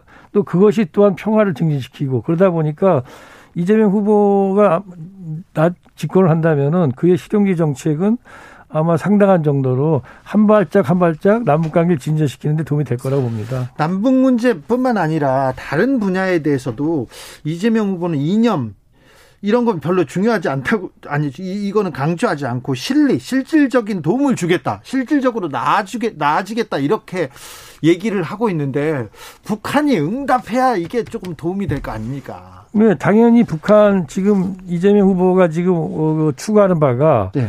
기본적으로 북한이 원하는 부분과 또 우리도 북한에 대해서 협력을 했을 때 이익이 되는 부분, 양쪽이 서로 이익이 되는 부분을 찾아가서 한다면 그래서 남북 협력을 한다면 북한이 그걸 갖다가 호응하지 않을 이유가 없는 거 아니겠습니까? 그러니까 북한도 좀 이재명 표 남북 정책에 대해서는 좀 관심을 가질까요? 뭐 가장 중요한 것은 남과 북이 합의한 내용에 대해서는 무조건 지킬 수 있는 어떤 실행력 그다음에 실천력이거든요. 네.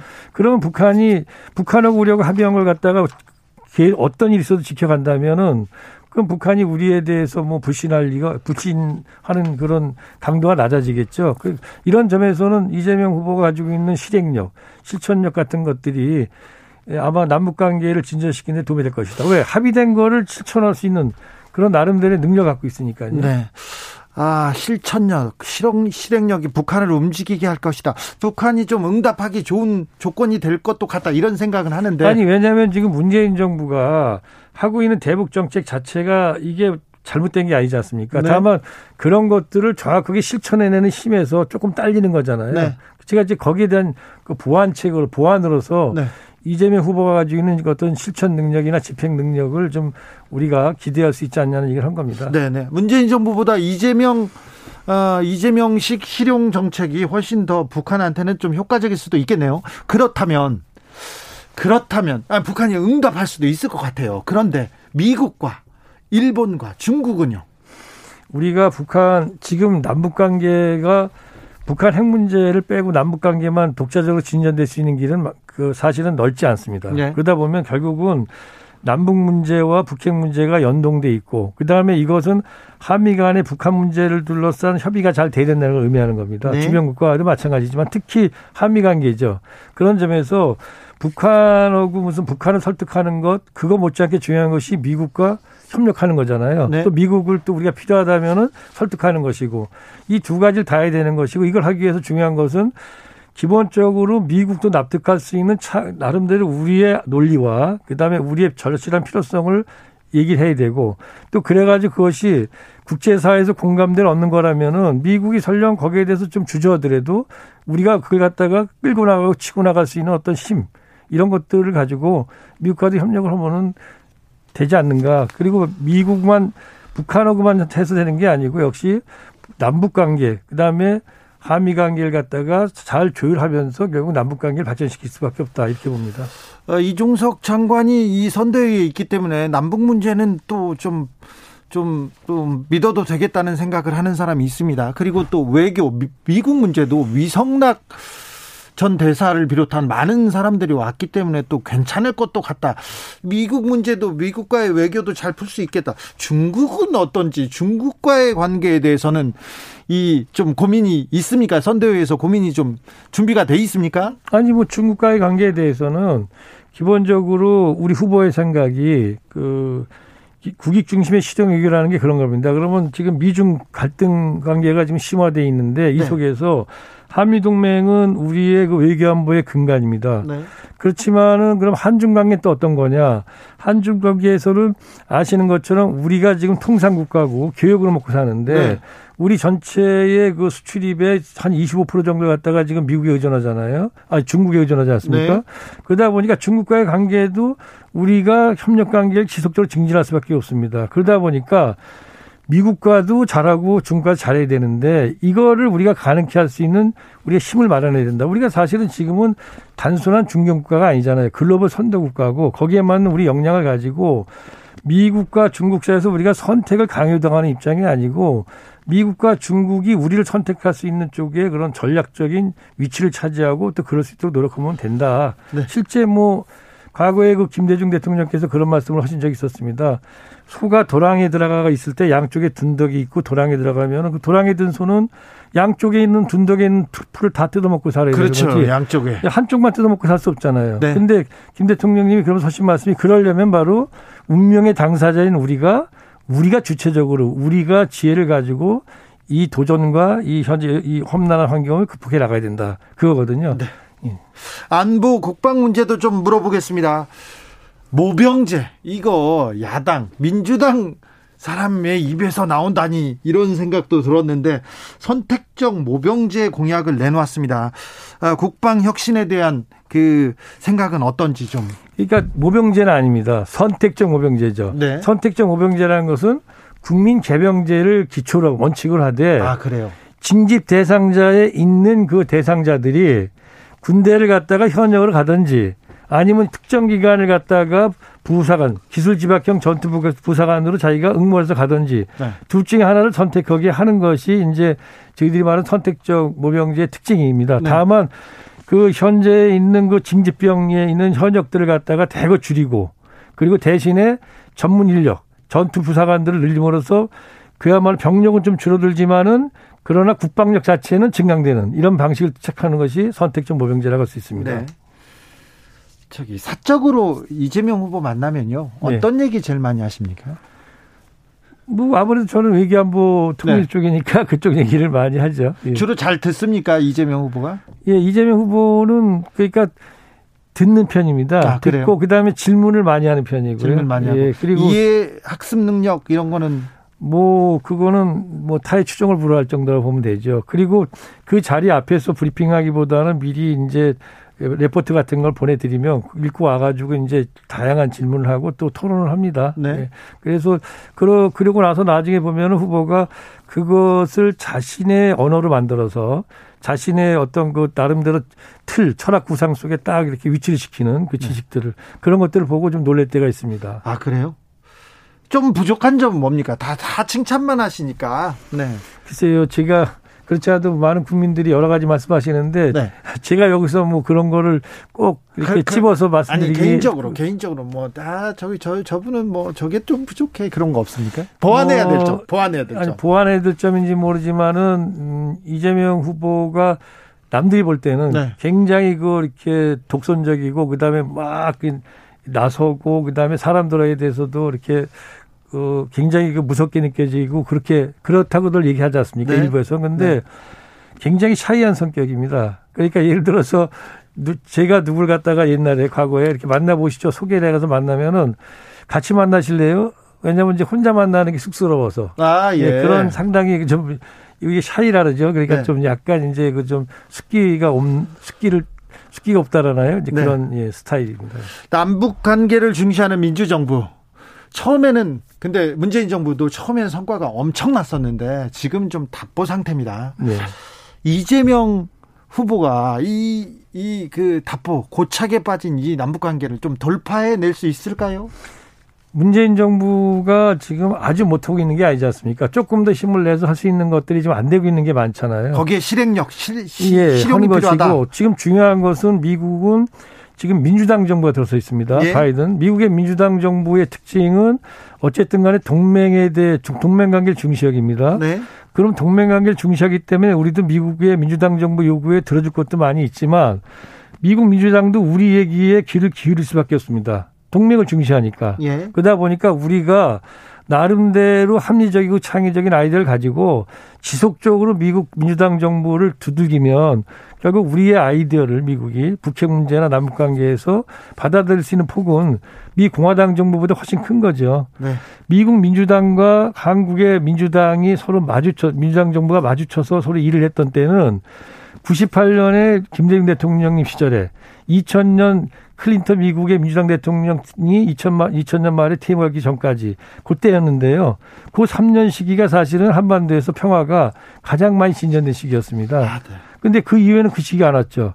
우리의 민주당 정부 때 미국의 공화당 정부였었습니다. 그렇죠. 또 미국의 민주당 정부 때 한국에서는 이제 현재 야당 정부였고 그러나 이제 지금 기회가 왔다. 저는 그렇게 보는 거죠. 지금 몇, 몇, 몇, 몇 발짝 막 앞으로 가야 되네요. 네, 이제는 한국에서 민주당, 민주정부가 출연한다면은 저쪽도 네. 민주당 정부니까 네. 한번 서로 궁합을 맞춰볼 필요, 맞춰봐, 맞춰서 뭔가 만들어낼 수 있다 이렇게 생각을 합니다. 어제 그 미국의 전현직 군인들입니다. 에이브럼스 등 그 좀 고위 군인들이었죠.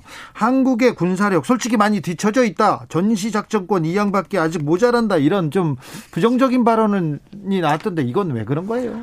아니 그 미국 세계 최강의 미국의 군사력을 운영한 사람들이 볼 때 그 부족하지 않은 게 어느 나라의 군사력인데 부족하지 않겠습니까? 그렇죠. 그걸 가지고 얘기하면은 저희들이 끝이 없고요. 네. 한국의 군사력은 미국의 군사 전문 잡지들이 재래식 무기에 관한 한 핵무기를 뺀다면 세계 6위다라고 얘기하고 있잖아요. 네. 그렇지만 미국의 군사력에 비하면 턱없죠. 그러니까 그분이 비교하는 것이 비교의 기준이 뭔가가 좀 의심스러운데요. 네.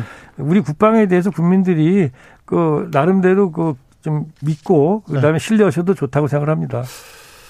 장관님은 장관 노, 노무현 정부 시절에 장관을 하셨죠? 네. 네. 장관도 하셨고요. 뭐 이룰 것도 다 이루셨는데 왜 이재명을 이렇게 선택하셨어요? 여기저기서 와달라고 하는데도 많았을 텐데 또 장관 하려고 그런 것도 아닐 텐데요. 예, 그런 것도 아닙니다. 네, 예. 그거 궁금해서요. 아니 뭐 그냥 성남에서 성남시장 하던 시절에 네. 같이 서로 대화를 나누다 보니까 그분이 그 사실은 상당한 정도의 그런 이제 그 어떤 지도자로서의 몸을 보였는데 그때만 해도 뭐 대통령 후보로 나갈 건 생각 못 했고 네. 그러면서 이제 통일력이 안보에 대해서 그냥 간단하게 브리핑 같은 걸 했는데 나중에 뭐 그 경기도지사가 되고 사실 저 같은 경우는 그 굉장히 많은 그 재판 여러 가지 재판이 걸리고 그러지 않았었습니까? 그렇죠. 개인적으로 이재명 예, 후보가. 그런데 저 같은 경우는 성남에 살고 있었기 때문에 그 내용 중에 너무나 많은 부분들이 너무나 엉터 어, 어, 어처구니 없이 억울하다는 것도 알고 있고요. 그런데 공격은 굉장히 심했잖아요. 네. 그걸 보면서 한 인간이 저렇게 공격을 받고 살아남을 수 있을까? 살아남는다면 도와야 되겠다. 이런 생각 그때 했습니다, 사실은. 아, 네. 네. 알겠습니다. 네. 잘 알겠습니다. 민주당 선대위 이종석 평화번영위원장이었습니다. 감사합니다. 네, 고맙습니다. 정치 피로, 사건 사고로 인한 피로, 고달픈 일상에서 오는 피로. 오늘 시사하셨습니까? 경험해 보세요. 들은 날과 안 들은 날의 차이. 여러분의 피로를 날려줄 저녁 한 끼 시사. 추진우 라이브.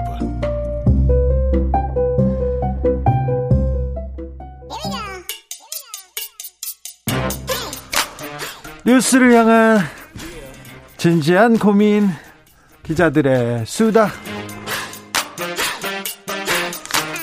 라이브 기자실을 찾은 오늘의 기자는 은지옥이요. 시사인 김은지입니다. 첫 번째 준비한 뉴스부터 가볼까요? 네, 대선 주자들이 모병제 관련 공약을 내놓고 있습니다. 이종석 전 장관하고도 얘기를 했는데 네, 통했습니다. 조금 조금 자세히 좀 해, 부탁드려요. 왜 그러냐면 민주당도 정의당도 국민의힘도 모병제를 얘기하고 있어서 우리가 모병제로 가야 되나 가야 되는 길인가 보다 이렇게 생각하는 분들이 많거든요. 네, 이게 다소 국민의힘은 좀 소극적인 편이긴 하고요. 아, 그런가요? 네, 더불어민주당과 정의당 그리고 국민의당에서 네. 모병제 네. 관련된 공약을 내고 있습니다. 거의 모든 당에서 얘기합니다. 네, 그러니까 이제 2000년대 들어서 한국사에서 처음 시작된 논쟁인데요. 네. 그때 이제 남북 화해 분위기 그리고 군의 슬림화 첨단화라는 것들과 맞물려 돌아가면서 그때 그때는 또 모병제 얘기하면 요 빨갱이라고 막 손가락질하고 막 그런 적도 있었어요. 네, 그렇죠. 앞서 가지고는 한국이 굉장히 안보 문제 예민했던 국가였기 때문에 당연히 그런 분위기가 있었는데요. 네. 그래서 2000년대 처음으로 이제 그런 이야기가 슬슬 올라오기 시작했습니다. 아니, 북한은 100만 명, 120만 군대인데 우리도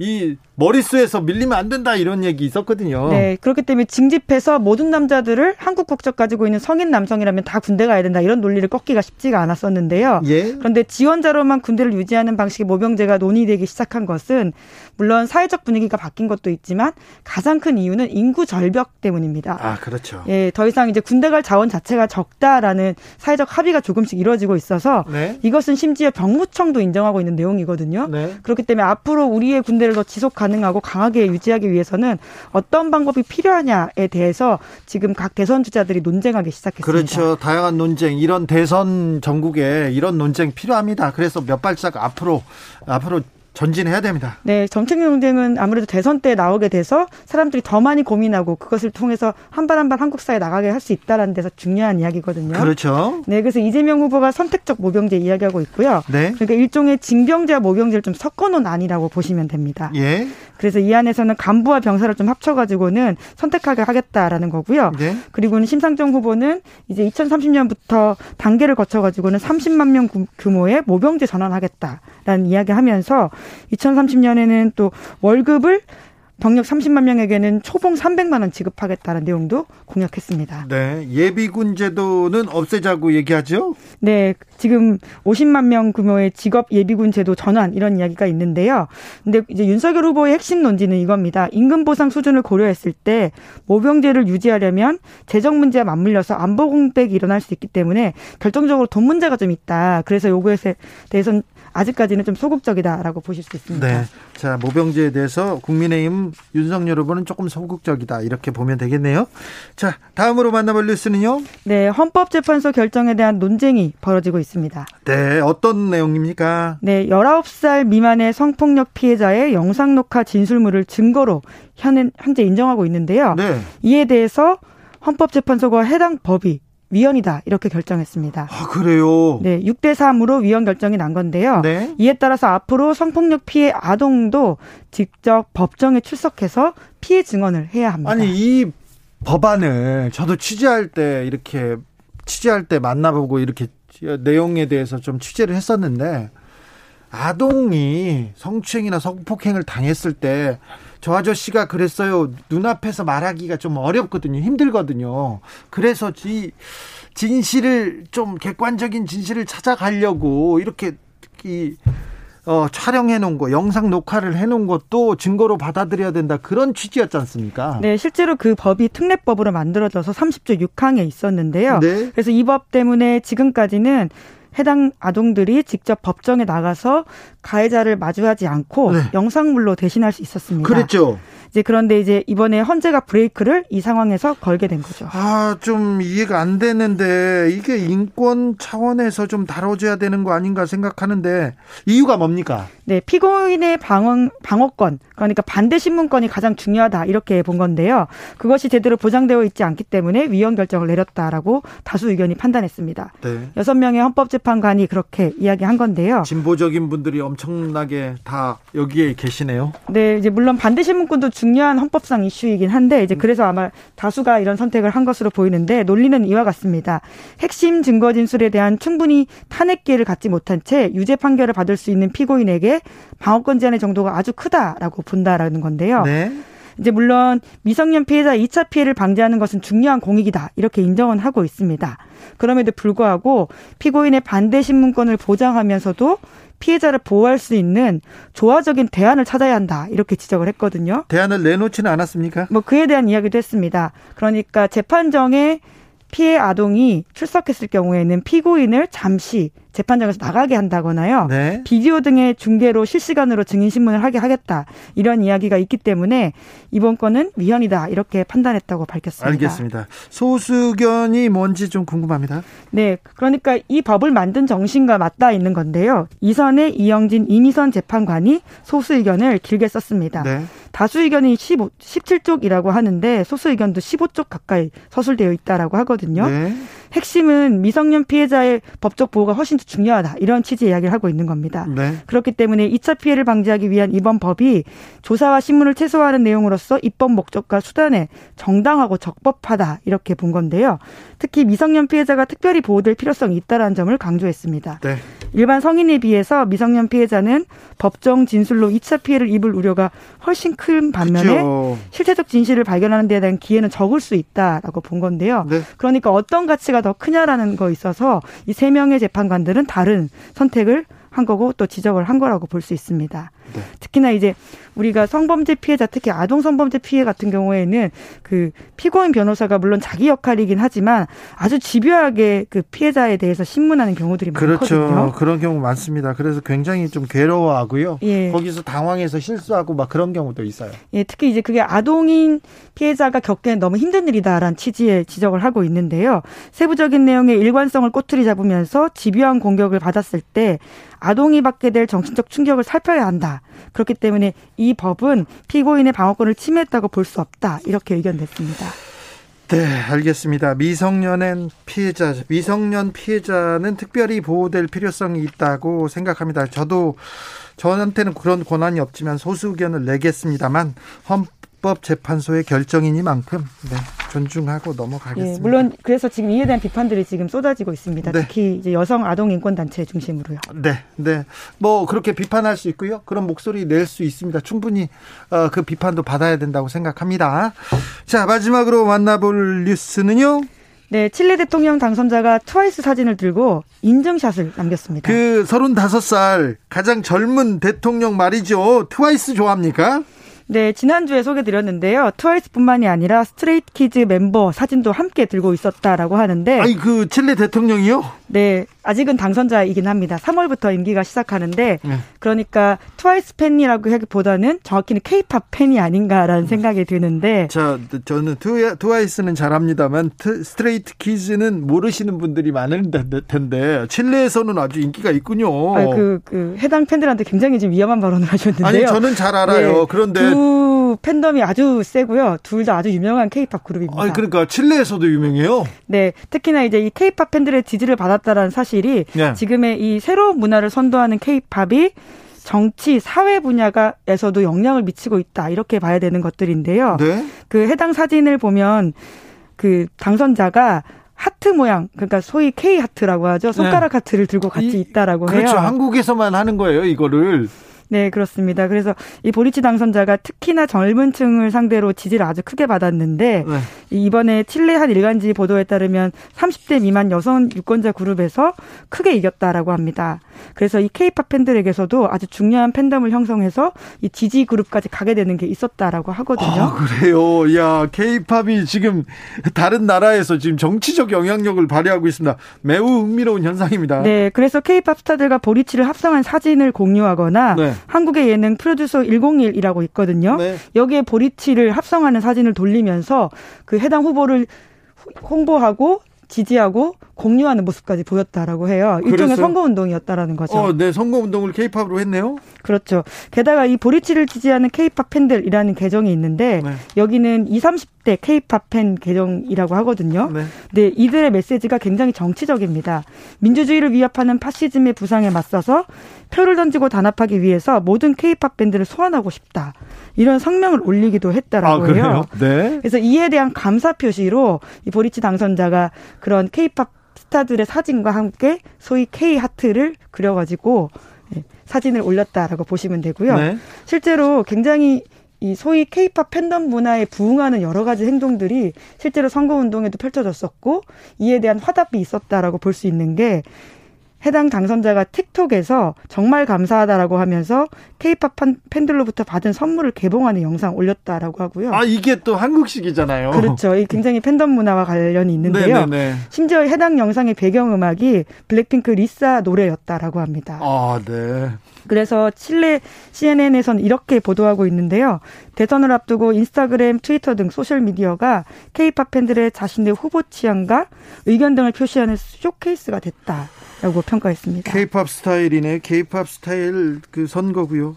자, 그런데 케이팝이 아, 지금 정치권에 영향력을 행사한 게 이번뿐만이 아니잖아요.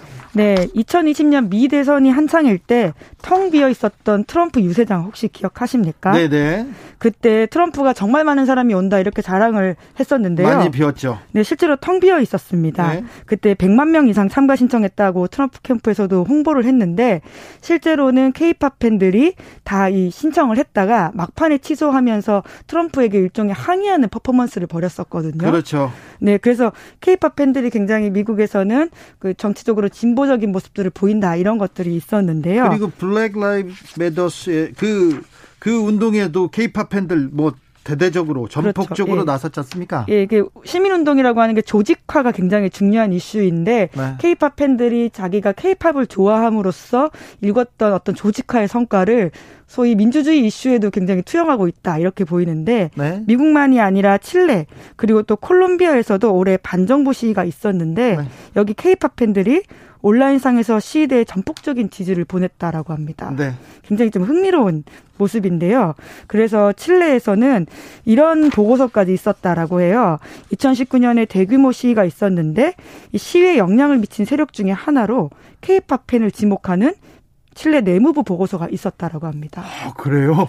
네. 시위에 영향을 미친 배후 세력이 있었는데 케이팝 팬들이다. 어, 예, 네. 문화적으로 굉장히 자유롭고 진보적이고 그리고 네. 좀더 민주주의에 대한 어떤 의식이 있는 그룹으로서 케이팝 네. 팬들이 지목되고 있다고 합니다. 네, 알겠습니다. 3461님 스트레이키즈 모르시죠? 모르세요? 이렇게 물으면 에이 저는 음악방송 DJ인데요. 방찬 네 좋아합니다. 자, 기자들의 수다 시사인 김은지 기자와 함께했습니다. 감사합니다. 네, 감사합니다. 교통정보센터 다녀올까요, 정현정 씨?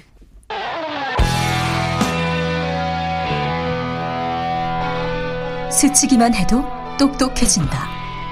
드라이브 스루 시사 주진우 라이브.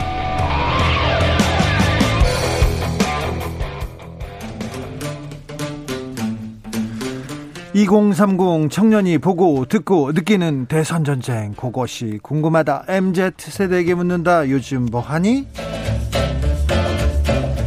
2030 청년 정치인들 청벤저스 모셨습니다. 권지웅 저 먼저. 네, 안녕하세요. 권지웅입니다. 어디 민주당 더불어민주당의 다이너마이트 선대위 공동선대위원장입니다. 그렇습니다. 권지웅 위원장 왔습니다. 그리고 김용태. 네, 안녕하십니까. 국민의힘 최고위원 김용태입니다. 그리고 강민진. 네, 청년정의당 선대위원장 강민진입니다. 네, 한 주 동안 진짜 뉴스도 사건도 많았죠. 아우 김용태 막 고생하시더라고요. 여기저기 많이 뛰어다니시더라고요. 네, 저희 네. 당 많이 홍보해야 되니까요. 네, 그렇습니다. 지난 일요일에 윤석열 후보의 부인 김건희 씨 대국민 사과가 있었는데 청년들이 본 김건희 사과 궁금합니다. 먼저 김용태. 뭐 저희가 일단 저희 당이 용서를 구하는 입장에서 뭐, 뭐 특별히 드릴 말씀이 제가 뭐 없고요. 뭐 저는 어쨌든 많은 국민들께서 있는 그대로 평가해 주셨으면 좋겠습니다. 권지웅. 어, 저는 주변의 친구들 중에 박근혜 전 대통령의 사과가 떠올랐다는 친구가 있었어요. 아.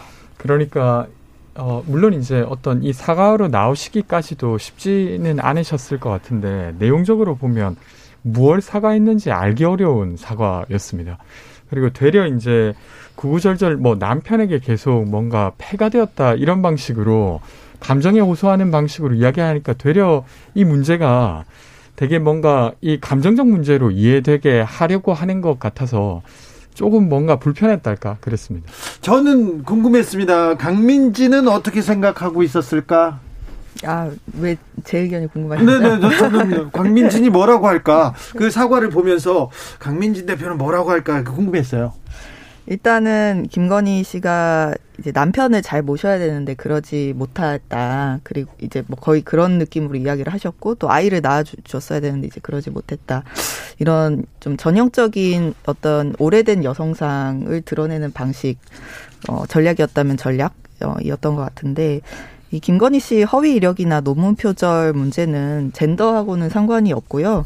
이거는 사법적인 영역 그리고 도덕적인 영역에서 본인이 책임져야 되는 문제이기 때문에 앞으로는 부인으로서 입장을 이야기하기보다는 본인이 저지른 잘못과 범죄 그 자체에 좀 집중해서 무엇을 잘못했고 무엇을 사과하는 것인지 이야기를 해야 된다고 보고요. 그리고 윤석열 후보 같은 경우는 김건희 씨 불공정 범죄 행위를 비호를 했죠. 그리고 국민의힘 같은 경우에 김건희 씨 사과 이후에도 보도 자료를 내고 또 국민의힘 인사들의 발언을 통해서 이 문제의 의미를 계속 축소하고 허위가 아니라 부풀린 것이다 이런 식으로 이야기하면서 사실 감싸주는 형태를 보이고 있거든요. 이런 상황에서 저는 이제 더 이상 윤석열 후보나 국민의힘이 공정을 이야기할 어, 그런 이제 자격은 없다 이렇게 됐다고 뭐 봅니다. 저는 그 말에 동의할 수 없고요. 저희 후보가 뭐 후보께서 이 부분을 뭐 감싸려고 하는 것이 아니라요. 사실 있는 그대로 후보께서 사과를 하셨고 저희 김건희 씨도 사과를 했고요. 다만 지금 계속해서 합리적 의혹 제기가 있으면 저희도 당연히 떳떳하게 국민 여러분들께 모든 것을 공개하고 국민들께 판단을 받아야 된다고 생각되는데 어, 김건희 씨 관련해 가지고 지금 여성학적인 입장에서 말씀 계속 하셨는데 그 손혜원 씨나 추미애 전 장관 같은 경우는 계속 얼굴 평가를 하셨단 말이죠. 저는 이러한 것들 인격모독적인 발언들이나 이런 것들은 저희 정치가 특히 다 청년분들이니까 좀 지양해야 된다고 생각되고요. 이런 얼굴 뭐 평가는 더불어민주당이긴 네. 한데 저도 근데 저는 그 얼굴 평가 부적절했다고 생각합니다. 아마 네. 많은 분들이 그렇게 생각하지 않을까. 네. 네 얼굴 평가는 잘못된 거고요. 근데 다만 전 국민의힘이 만약에 다른 당에서 이런 상황이 있었을 때 어떻게 평가하고 대처를 할 것이냐. 어, 그거하고 같은 잣대를 자신한테 또 들이대는 게 공정이거든요. 그런데 지금 국민의힘이 취하고 있는 입장은 그것하고는 거리가 멀다고 누구나 그렇게 평가를 할 네, 겁니다. 저희는 어쨌든 인격 모독은 하지 않겠습니다. 음, 네. 공정의 윤석열, 윤, 공정에 대한 얘기는 우리 김용태 최고위원도 여러 번 했어요. 근데 음. 이 윤석열의 공정의 잣대가 좀 흔들리고 있다. 이 지적은 어떻게 보세요? 저는 그렇지 않다고 생각합니다. 이것은 뭐 공정의 잣대로 제가 볼 것이 아니라 후보께서 그 처음에 저도 뭐 사과가 좀 빨랐으면 좋겠다고 말씀드렸는데 사과가 좀 늦어진 면도 있습니다. 그런 부분 좀 아쉽죠. 하지만 김건희 씨가 직접 나오셔서 정치인이 아닌 분이 오셔서 좀 뭐 용기 내 가지고 어 모든 것이 본인의 불찰이라고 말씀하셨으니까요. 이 부분에 있어서 좀 이해해 주셨으면 좋겠고 이거를 뭐 후보의 공정과 연결을 할 것까지는 아니라고 저는 생각하고 있습니다. 윤석열 후보와 국민의힘이 앞으로 어떻게 하느냐에 따라 달려 있겠죠. 그 부분은. 근데 이제 처음에 그 반응이 윤석열 후보께서 시간 강사 어떻게 뽑는지 모르냐라고 되려 거기 있는 기자들을 약간 현실을 모른다는 식으로 이야기를 하셨어요. 그러다가 나중에 이제 사과를 하셨는데 그 사과도 다른 질문을 받거나 이런 게 아니라 딱 그 한 줄을 읽고 이제 가셨던 거죠. 근데 그런 걸 봤을 때 이게 진정으로 본인이 이 어떤 어, 아내에게는 좀 관대했다는 걸 사과했다는 느낌보다도 마지못해 했던 느낌이 있어서 이렇게 계속 질문 드리는 것 같습니다. 네. 어, 네, 저희가 용서를 구하는 입장에서 뭐 그런 지적들이 있다면 겸허히 좀 잘 전달할 수 있도록 하겠습니다. 자, 그러면 청년, 청년 정치인들 청벤 저스한테 물어볼 다음 주제로 넘어가 볼까요?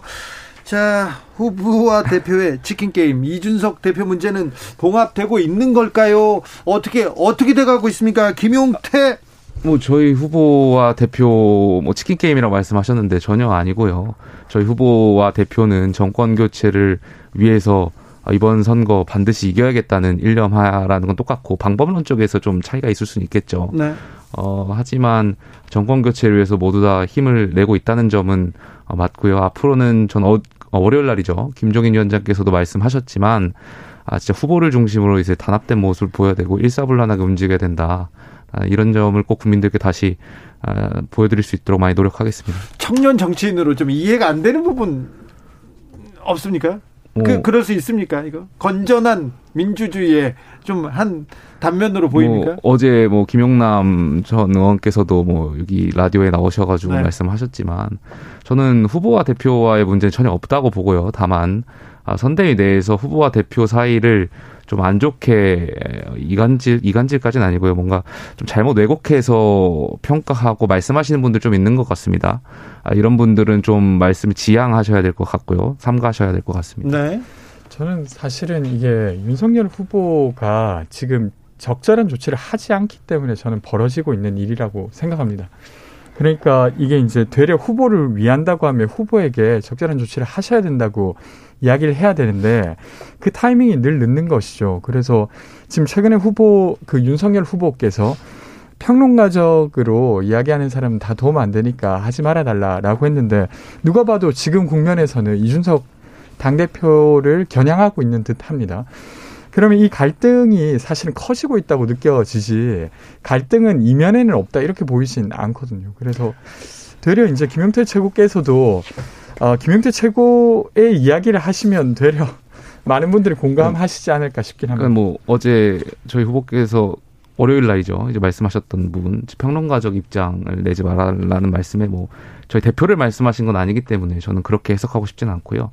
다른 지금 제가 아까도 말씀드렸던 계속해서 언론에 나와서 이 부분을 왜곡하고 후보와 대표 사이를 잘못 전달하는 그런 분들에게 말씀하시는 거라고 저는 생각하고 싶습니다. 네. 저는 이 어, 방금 말씀하신 게 어떤 오해 그리고 이제 개별적인 갈등에서 이 사태가 비롯된 것이다 이런 말씀이신데 전 그렇게 안일하게 볼 상황은 아닌 것 같아요. 일단 윤석열 후보를 중심으로 힘을 모은다는 게 후보가 마치 독재자처럼 자기 밑으로 다 줄 세우고 당 체계도 무시하고 어떤 윤핵관 이런 사적인 그 관계로 일을 처리하는 이런 방식이 용인된다는 건 아니거든요. 이준석 대표의 문제 제기는 그 당 체계 그리고 선대위 체계가 무시된다. 어 그것이 이제 그 윤석열 후보와 또 그 측근들에 의해서 그것이 무너지고 있다라는 것에 대한 문제 제기였다고 보고 이거는 정당 민주주의 어의 측면에서 굉장히 중요한 문제죠. 그게 이제 무너지면은 당 조직이 아니라 사 조직 되는 거죠. 어쨌든 뭐 민주당과 정의당의 두 분의 청년 정치인 분들께서 저희 당에 관심이 굉장히 많이 네. 가져주셔서 전 대단히 감사하고요. 김용태 최고가 보기에 네. 선대의 인적 쇄신 필요하다고 보십니까? 저는 어느 정도 필요하다고 생각하고 있습니다. 네. 다만 그것이 현실적으로 지금 시간이 선거가 70여일 남았는데요. 어, 전면적인 쇄신이 가능할지에 대해서는 좀 어, 더 지켜봐야 되지 않을까 싶습니다. 여러 가지 현실적인 문제. 네, 알겠습니다. 인적 쇄신은 필요하다. 이거 하나만 물어봐도 되는지 모르겠습니다. 알, 아시면 얘기해 주세요.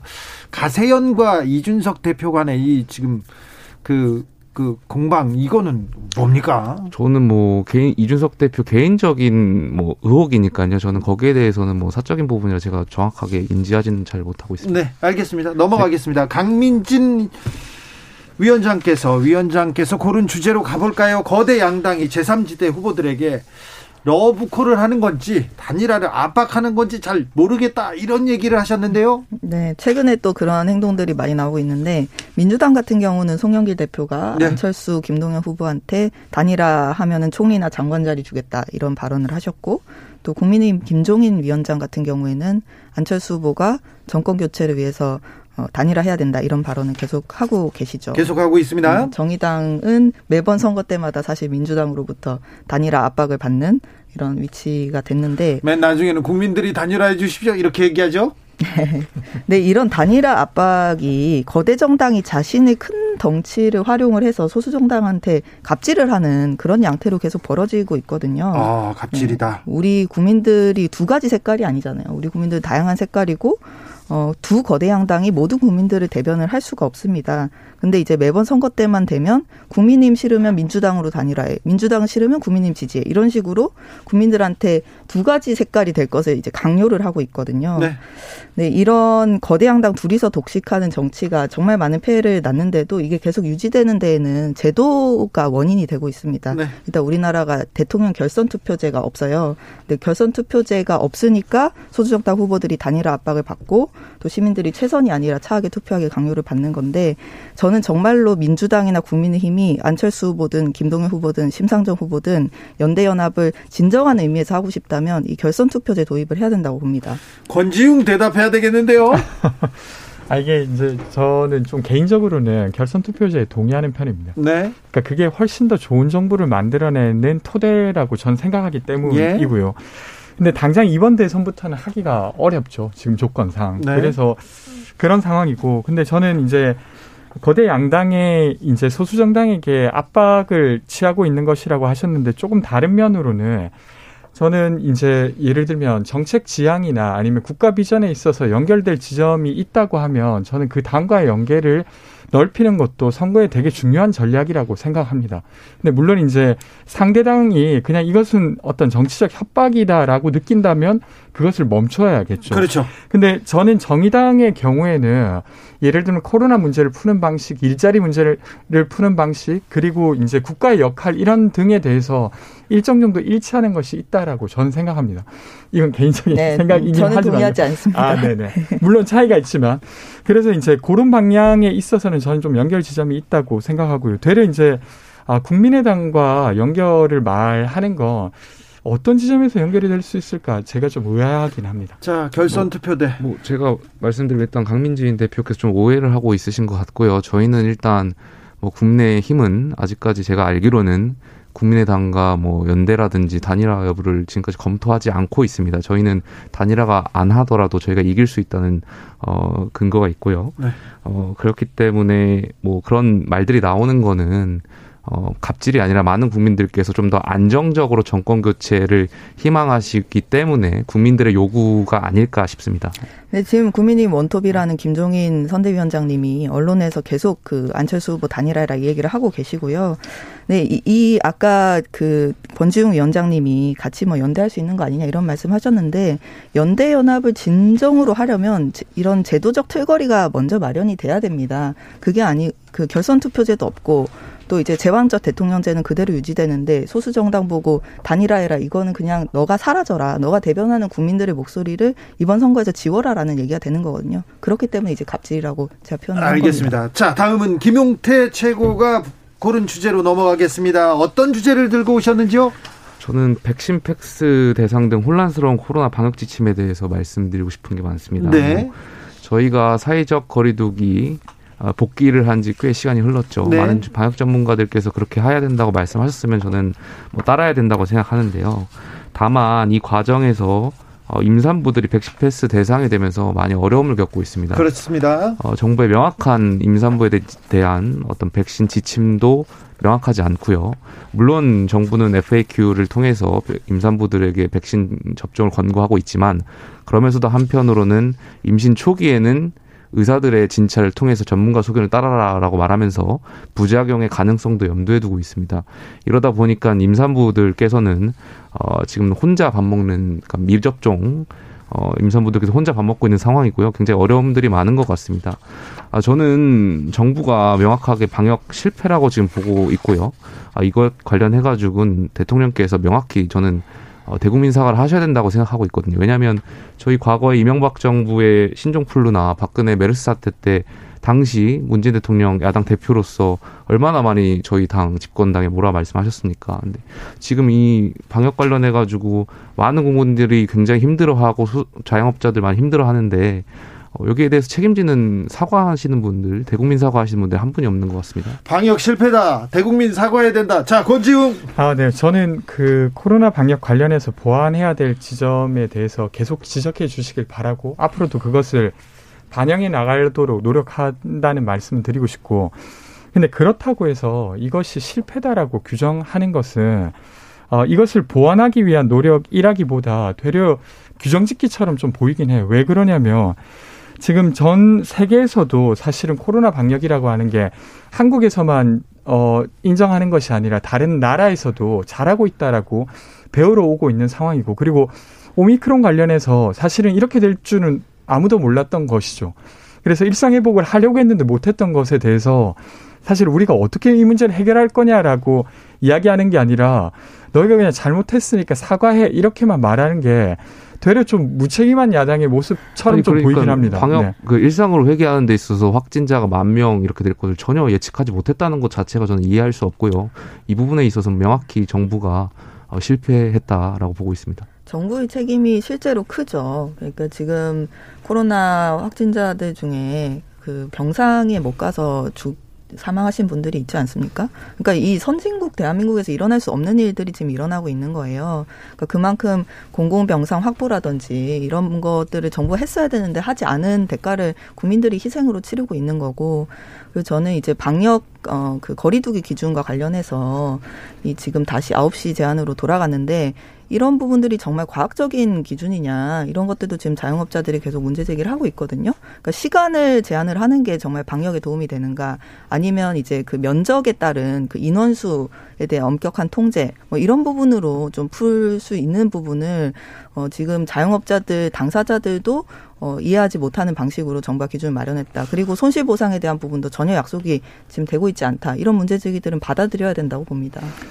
그러니까 저는 이제 워낙 다양한 시민 집단이 있다 보니까 그것을 완전히 해결하는 해법을 못 낸 것에 대해서는 좀 부족함이 있었지만 그렇다고 어, 지금 하고 있는 해법 자체가 아주 엉망이었다라고 생각하진 않습니다. 물론 조금 다음에 기회가 되면 저도 좀 더 설명드리도록 다음에 하겠습니다. 할게요. 그리고 네네. 마지막으로 권지웅 위원장이 고른 주제로 가겠습니다. 이거 짧게 이제 시간이 없으니까 네.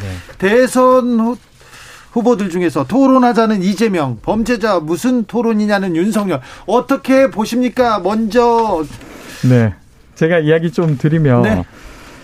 어, 저는 되게 황당했어요. 왜 그러냐면, 이제 정치라고 하는 게 이견을 조정하는 거고, 당연히 토론을 해야 되는데, 토론을 하지 않겠다고 하는 건 정치를 하지 않겠다는 것이고, 정치를 하지 않게 되면 어떻게 되냐면, 약자된 사람들을 보호할 방법이 사실 사회적으로 줄어드는 겁니다. 그래서 그게 좀 되게 많이 우려스러웠습니다. 윤석열 후보에게 대해서. 김용태 토론을 하지 않겠다라는 뜻은 아니었던 것 같고요. 아마 이재명 후보와 뭐 본인께서 갖고 있는 뭐 정과 사범과 검찰총장의 프레임인데 토론에서 어떤 의미가 도출될 수 있을까 한지에 대한 의구심이었다고 생각합니다. 심상정 후보랑 토론하시는 네. 건가요? 아니 그 윤석 후보가 그렇게 말씀을 하셨죠. 토론하면은 싸움만 된다.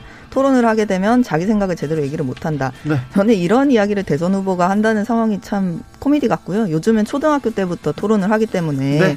네, 이런 부분은 좀 네, 토론 좀 하시기 바랍니다. 시간이 네. 다 됐습니다. 권지웅, 김용태, 강민진 고맙습니다. 오늘도 시간이 모자랐어요. 뜨거웠습니다. 감사합니다. 고맙습니다. 감사합니다. 오늘 돌발 퀴즈의 정답은 메타버스였습니다. 저는 내일 오후 5시 5분